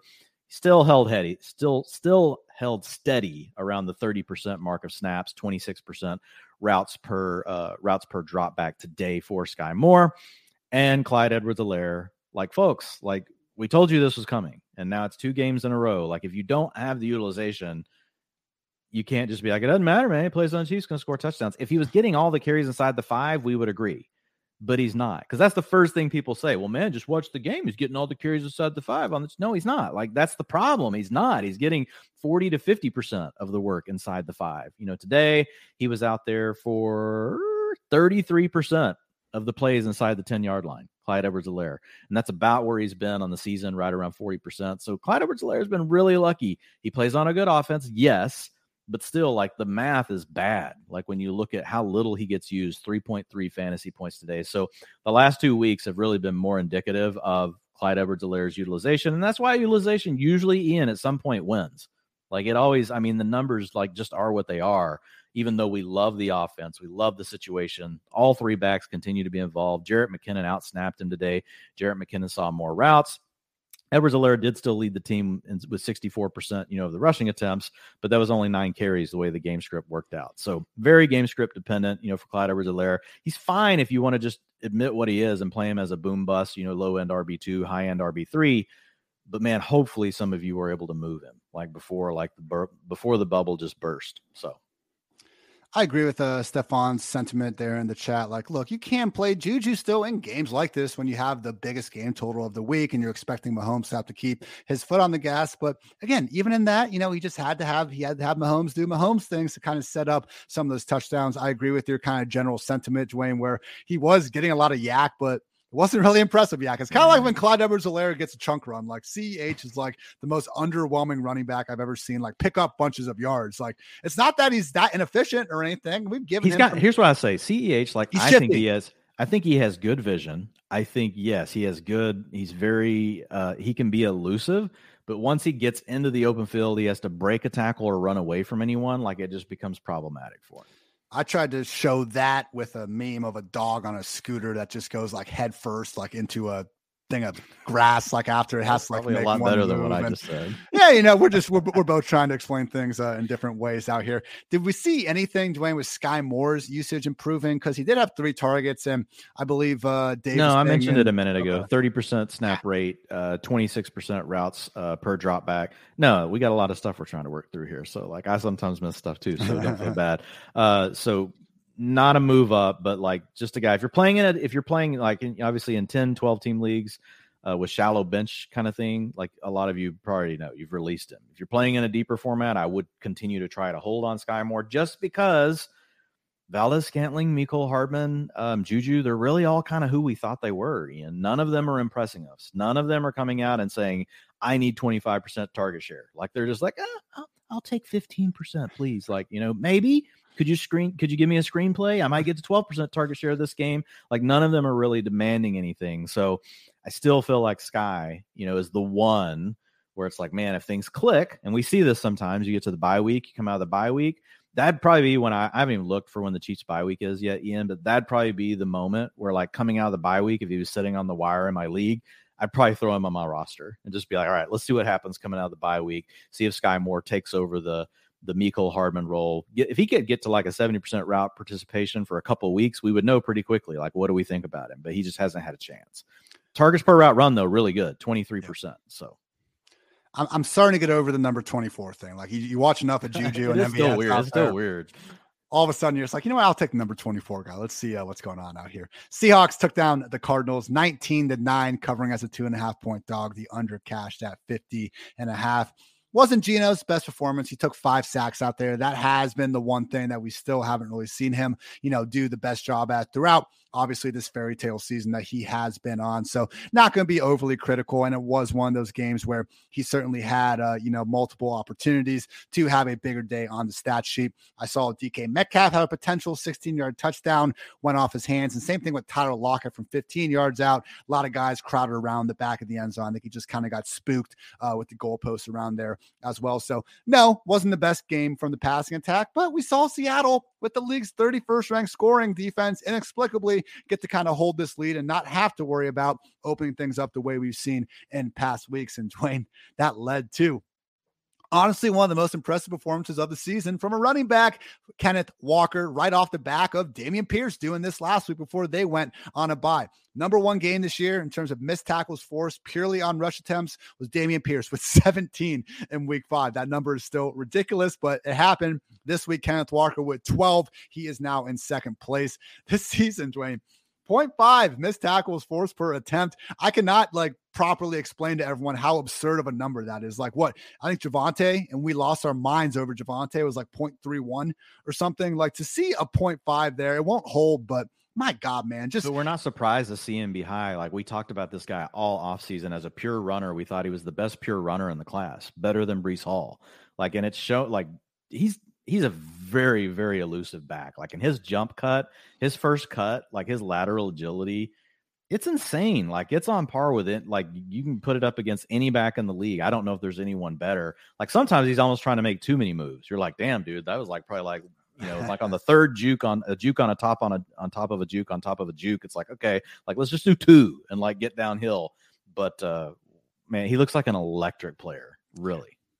Uh, we'll give a little shout out to the Seahawks O line, one of only six units, averaging at least two yards before contact, before carry. I mean, look, man, this was one of the many assumptions that we got wrong about the Seahawks offense Geno is actually leading them to a lot of scoring opportunities. And the offensive line, I believe PFF had him ranked 31st, and PFF was 100% wrong about that so far in this season. So great to see from the surprising three and three Seattle Seahawks. Yards per play this season. Number one, Dwain, the Bills at 6.6, and number two, the Seattle Seahawks at 6.3, just like we all expected. Uh, final note will be nice shout out to Seahawks cornerback Tariq Woolen fourth straight games with an interception on his Trevon Diggs, even though I don't think he's been giving up the same sort of gaudy numbers that obviously we all heard about Trevon during last offseason, but not to slander Trevon. The guy's having a nice little bounce back year in his own right on to the Arizona Cardinals. Just I, hey, real quick on Kenneth yeah. Walker, I just want to let everybody know. So uh, 69 on utilization, 69% snaps, uh, 78% of the team rushing attempts,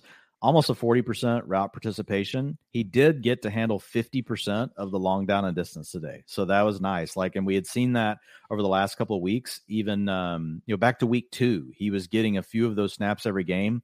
That's really positive because, again, third down and long is typically what we're talking about there. And that is when defenses go to man coverage. They're going to blitz a lot. And so you have to trust the running back in those scenarios. And so that's a positive because if the coaches trust Kenneth Walker in those scenarios, that means the door is open for him to earn more passing down work. We did see DeeJay Dallas today get 100% of the two minute offense, but like I said, Kenneth Walker did get 50% of the long down and distance stuff. Now, we'll eventually get Travis Homer back too. So we don't know what what that could do. Is that going to make it even a little bit more muddy in the passing game? It's possible, but just just keep an eye on it. Like Kenneth Walker, like there is a chance that he ends up getting some of this passing down work that nobody thought he could get. Oh yeah, he had 11% target share today, a 20% targets per route run. He was at a 23% coming into the game. So a wide receiver, a, a running back one over the last five years is a 20% targets per route run. Like he's already he's above that. So a guy that nobody thought could catch passes is playing on long down and distance. The coaches trust him and his targets per route run is above what we expect from an RB1 in fantasy football. So the all signs point to Kenneth Walker actually is going to be good at catching passes, even though he didn't do it in college. Travis Homer, take your time, bro. Got that rib yeah, injury. Take your time, take man. Time. Yeah, get get no totally rush. healthy. No rush, Travis. All right, on the Cardinal side of things, again, this is this is the most frustrating offense to watch week to week. Not that they are the worst, but because we know what they're capable of with some of these guys in this offense. But the first half points this season, man, seven, zero, six, three, ten, in this week three. The good news is the numbers we have moving in the right direction are Kyler Murray's rushes. We were all freaking out after the first three weeks. Last three weeks, 12 carries, four carries, and 10 carries in this one with a cool 100 scoreless yards on the ground to save what was otherwise, you know, a terrible day at the office. Six sacks taken ill advised, not ill advised, but game ending interception at the end, basically. That unfortunately also coincided with number one receiver Marquise Brown badly hurting his ankle or leg. He got rolled up on. He was spotted in a walking boot afterwards. He told reporters that initial x rays were negative, which is good news, but he will be undergoing further testing on Monday. Again, did not look good out there by any stretch of the imagination. So, look, sticking to the passing game at first round. We'll talk about Eno in a second. Yeah. If Marquise Brown is going to be out of the picture, man, DeAndre Hopkins, he's back. Like suspension's over. Hopkins is back. And I want to put in some context because every time I brought up Hopkins, there's just a bunch of people that he's washed, you know, whatever. He's off his PEDs. And I get it. Maybe you take away the Beaver tranquilizer and he can't do it anymore. But last year, in those weeks one through seven, this was the overall PPR wide receiver 12. Oh, Ian, you're being a dick. Some guys had bye weeks. Fine. Per game, wide receiver 17. Like the guy was a top 20 receiver last year. Yeah, I know the receiving yards were down compared to what we saw. He scored a lot of touchdowns because he's DeAndre, DeAndre freaking Hopkins, and we don't want to be as reliant on receiving touchdowns. But man, that was a really spread out passing game. And this year already, we've seen Kyler just lean into Marquise Brown in a similar manner that he did with DeAndre Hopkins in 2020. So look, I'm not worried about, again, a small sample size from last year that really told us that DeAndre was still someone that you should have in your lineup every single week. Looking ahead to week seven, Dwain, I mean, Hopkins, I'm not going to throw him right back in the top 12. Really don't think I'm going to have a hard time getting him in that top 20, though. In heavy majority of start sick questions, of course you're starting him. What have we been holding him on the bench six weeks for? yeah, that alone. Um, if if Marquise Brown is out, like there's no way he's not in the top 24 if Marquise Brown like practices in full by Friday and has one of these miraculous, wow, how did that injury look so bad and he wasn't hurt? Because we get those. um, then yeah, he's going to be a wide receiver three because I think Marquise Brown, you know, has earned you know the right to be you know the guy ranked ahead. But yeah, he's a guy that we're going to be excited about getting back, and he's a guy that man, hopefully for Kyler, like you just get another weapon because Rondale Moore was Rondale Moore's coming on ninety eight percent route participation for Rondale Moore, twenty six percent target share today. Um, so I know it was only 10.9 fantasy points, but like we saw some flashes of what we saw in college from Rondale after the catch early in that game. So I think there's some there's some things to be excited about there. And and really like we've seen um Kyler, I know we haven't come through with the touchdowns or the big passing totals, but the target shares, Ian, have been good enough to support three people. Yeah. You've got like today, you had 26% to Zach Ertz. Okay. Rondale Moore, 26%, Marquise Brown, 26%. So I think there's an opportunity still, uh, you know, as this passing game matures, we actually see them get a little bit better in their yardage totals, hopefully start scoring some more touchdowns, that they're going to be two to three weapons each week that get supported, you know, in the Cardinals offense. Only one of them is really going to probably boom huge. I don't think we're going to see something like, oh, this is this is Ja'Marr Chase and Tee Higgins. This is Jaylen Waddle and, you know, Tyreek Hill. I, I'm not saying that, but I think you can look at a level below that and we can still feel really good about starting all these guys. Sackard, seven catches, 70 yards, could have been even bigger, had a potential 31 yard score that Kyler just overthrew. And look, with Ertz, I mean, it's not like he's he's kind of that Dalton Schultz type of Ertz is like the OG, so I'm not trying to, you know, put him down or anything like that. I just mean he's one of those tight ends who's not giving you a ton of separation. So when Kyler misses him, I don't think it's quite as egregious as someone that, you know, has already dusted his player by five yards. And then on the, uh, there's also a point where Eno got down just short to the one yard line, and then Kyler lost yards. And then there was actually no touchdown score because they didn't score a touchdown in this entire game, Dwain. Why on earth would we expect Kyler Murray and Cliff Kingsbury to be able to score a touchdown in 60 minutes? I don't know in the run game, though. Eno Benjamin, 87% snaps, 14 carries, and three targets. Bro, if you would have told us, if we knew before the game he was playing 87% snaps, would have ranked him higher. It just ranked him even out. higher. just didn't work out.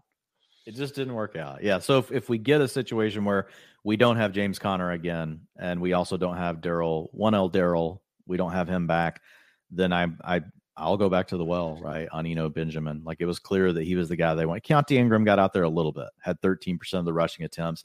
Kyler had 25%, 63% to Eno.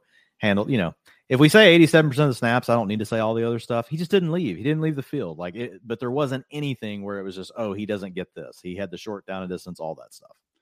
Good note from uh, Crazy Gideon noting that COD is out in less than two weeks, Dwain. I'm not sure it's going to get better for Kyler and company uh, with this going on. I'm thinking he's going to get better. I'm gonna I'm gonna look at the positive. Hey, so this is actually kind of funny. I I tell you guys, I like to give out some bets here and there, but I am I will never lie about me being this incredible gambler behind the scenes and all that. But I like having fun with it, just like you guys. And I put down a five prop parlay, Dwain, and I hit it. It was awesome. It was 25 bucks. I won like 550, but this was almost the worst beat of my life because the last thing I needed was Rondale Moore over 48 and a half receiving yards. And he passed it in like the third quarter. I texted my friends. I was like, oh, look at me, guys, freaking nailing this. And Rondale catches one in the fourth quarter on his screen and he runs backwards, bro. He lost seven yards and he ended at 49 yards, another half yard out there. And I would have freaking lost on the biggest backbreaker ever. So, Rondale Moore, I cannot thank you enough for getting exactly 49 yards and not a single yard less.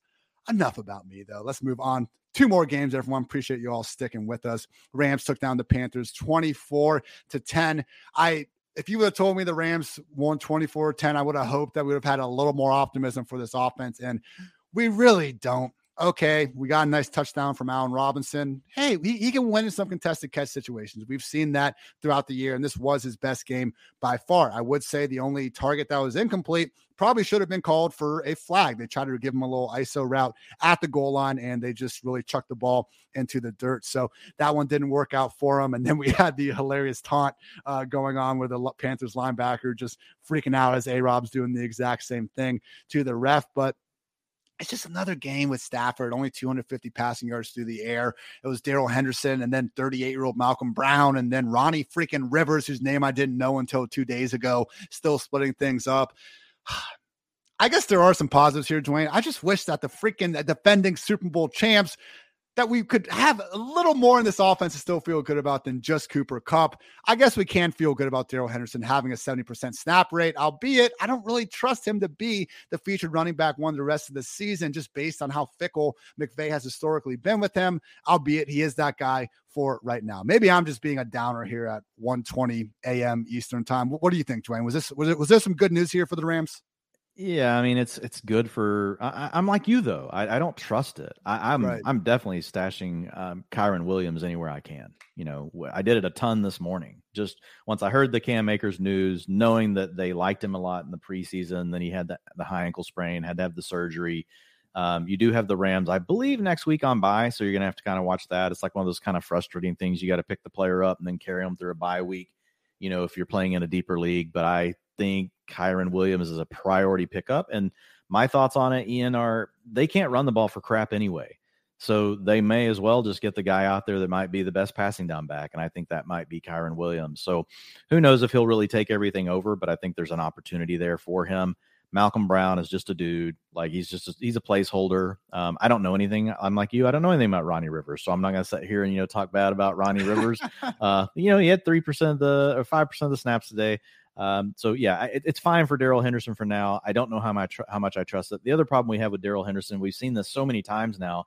He gets these 70 and 80 percent snap counts, and we're like, God, can you give us like 20 points once? Like just once? Like it's always like 13, 15. It's even worse this year because obviously the offensive line is very problematic. But yeah, that's it. And even like with A Rob, like it's still a 19% target share he's not like he popped up like, hey man, I beasted out with 30%. Nope, didn't 19%. You got Bennett, you know, Skowronek still out there with a 16% target share. You know, all the all, the receivers all all hit 15 plus fantasy points today. Um, this first game where it really wasn't just like you know Cooper Kupp like by far and away better than the rest of the guys. Good news is when I Google Ronnie Rivers, I don't get profiles for murderers from 20 years ago. so we do mostly stick to the football uh, with him. I don't. Hey, I don't know if did you hear anything on Higbee or if anyone in the chat did. I I noticed the 57% route participation, but I was going to throw that out there. I know he was uh, questionable until Friday, and then it, he was always expected to play. McVay always said he would play, so I don't know if it was tied back to the injury or what, but definitely they were using a, a t- yeah. ton of Brandon Powell. I think that I think it was just kind of more different for- formations they were using out there. With that said, Brandon Powell, he got hurt after he almost scored in like back to back plays. So maybe it could be a non entity, but that's a huge problem though. Yeah. Cause I mean, Higbee, we've obviously been playing him ahead of less of more talented guys just for that target volume. That becomes a problem. But I mean, there wasn't another tight end out there. They kind of use yeah, like Brycen Hopkins, 17%, Kendall Blanton, only 3%. I think you're right. I think they, they I think they used, I think they used more uh, 10 personnel today. I think you nailed it because Brandon Powell was out there 37%. So they probably had four wides quite a bit and they may have done something else on those plays. I, I don't know. But anyway, something to watch with Higbee definitely caught my attention. He had 1.7 fantasy points today and the utilization didn't look good either. And uh, PFF's 31st ranked offensive line pass blocking grade, probably going to be even worse moving forward. Unfortunately, left tackle Joe Noteboom could be dealing with an Achilles injury per Sean McVay. So again, like they're maybe maybe week six Allen Robinson is a sign of things to come, and weeks one through five was just you know a, a Fugazi or something. But Dwain and I, hey, some good things happened today. It's just really tough to be at all confident that they are going to continue. Similar to uh, you know Carolina without like actually any good things happening, other than Christian McCaffrey being Christian McCaffrey.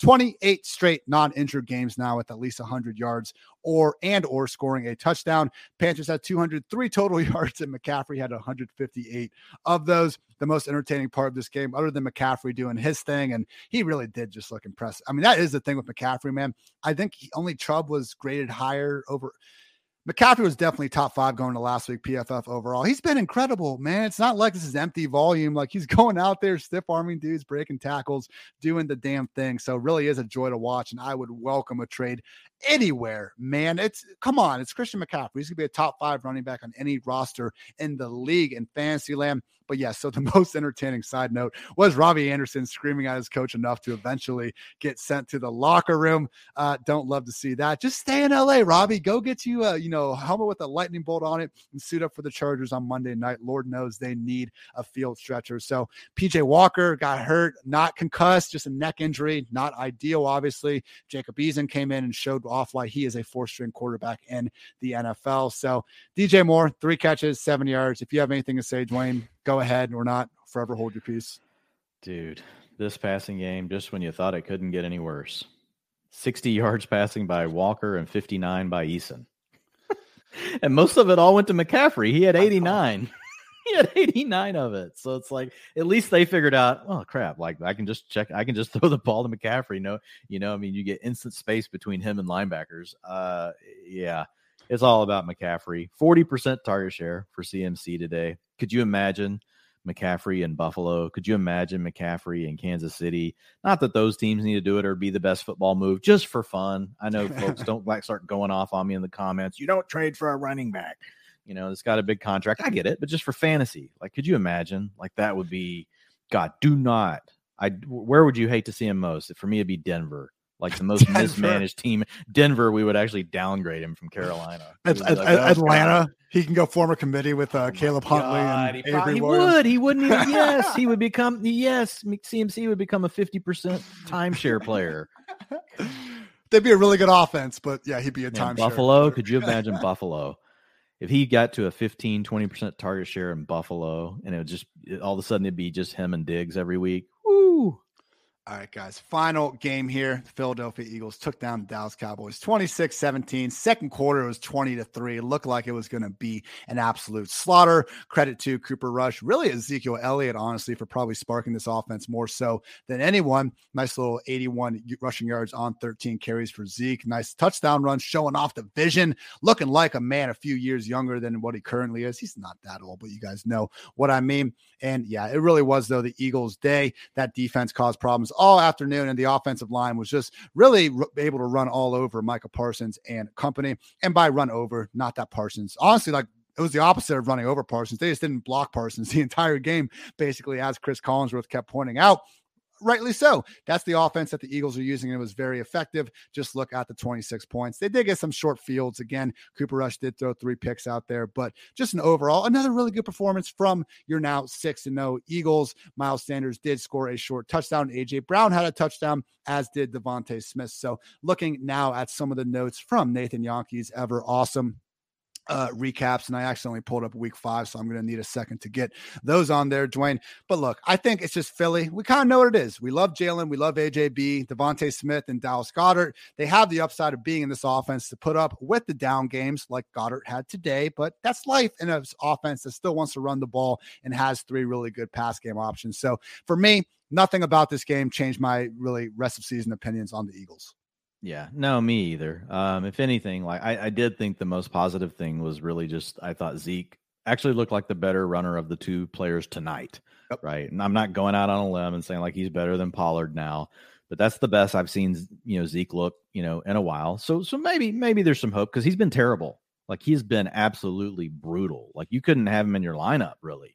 Um, so it was good to see him come through, you know, with the touchdown, um, you know, and just just looking a little bit more you know, like what, even if he's not like peak performance Zeke, right? You know, even if he's 80, 90%, because some of you I know spent, you know, a fourth or a fifth round draft pick to get Zeke on your fantasy roster. So uh, tonight he looked like somebody that you'd feel fine as, you know, a low end RB2, right? I know that sounds weird that that, but that's where we are. Like that would be an upgrade if we could just call Zeke a low end RB2 right now. But I, I felt that was solid.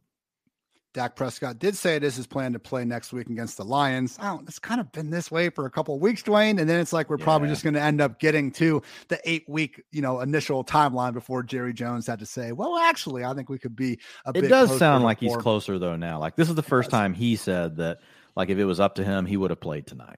It's you fair. know, so I mean, he said his his grips not A plus, it's an A, but he if it was up to him, he would have played, but he wanted to give it another week. I think we see Dak next week. This week, I don't think, even though it was you know it's kind of this game, like they're list, listing him as questionable, like it was really always felt like doubtful. You know, I think next week he really will be questionable final notes here. Yeah, Zeke still led the way 41 snaps to 27 snaps for Tony Pollard out of the 67 snaps the Cowboys had on offense. CeeDee Lamb and Noah Brown actually working ahead of Michael Gallup in terms of routes run. Uh, Peyton Hendershot, of course, got to get him going. Uh, and Jake Ferguson filling in for Dalton Schultz, who is inactive with the knee injury. So Noah Brown, incredible one handed juggling catch in the back of the end zone before half. Unfortunately, only got one foot down, no touchdown. Then the game basically ended when Cooper Rush went deep for a pretty damn wide open CeeDee Lamb. I don't know if it would have been a 60 yard house call. It had a chance to be at a minimum, should have been a chunk gain after James Bradberry fell down.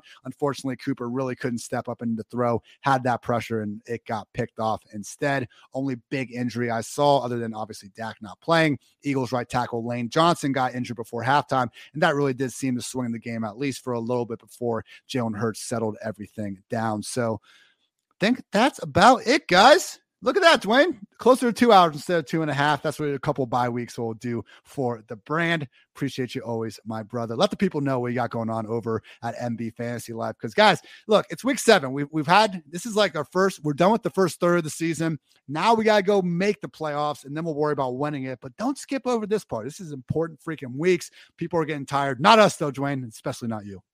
Yeah, absolutely, man. So, of course, the utilization report, that will be the first thing that I'm working on this week. You guys can find everything over at fantasylife.com. Then I do my rankings and my tiers. Also, working on the newsletter. You guys can sign up for that. Give you five minutes worth of information every morning just so you know what happened the day before. It's but myself, Dwain, Pete. Dwain, I have a family. Yeah. How am I supposed to afford it? It's free. It's free. Oh, it's I'm so glad you asked, Ian. Wow. Wow. so yeah, you guys go sign up. You can actually check it out at Dwain McFarland on Twitter, D W A I N M C F A R L A N D. And when you pull up my profile, you'll see a spot where you can sign up for the newsletter right there. Great day to be great. Everyone, check out all that. And as you know, we got, you know, five episodes every single week, PFF Fantasy Football Podcast. I think I got seven articles or something. The editors, I God bless them, they asked me if I wanted to do another one. I was like, no, are you fucking kidding me, guys? See how much I'm doing already? But okay, enough of that. For Dwain, I'm Ian. Thanks so much for tuning in to PFF Fantasy Football Podcast. And until next time, take care, everybody.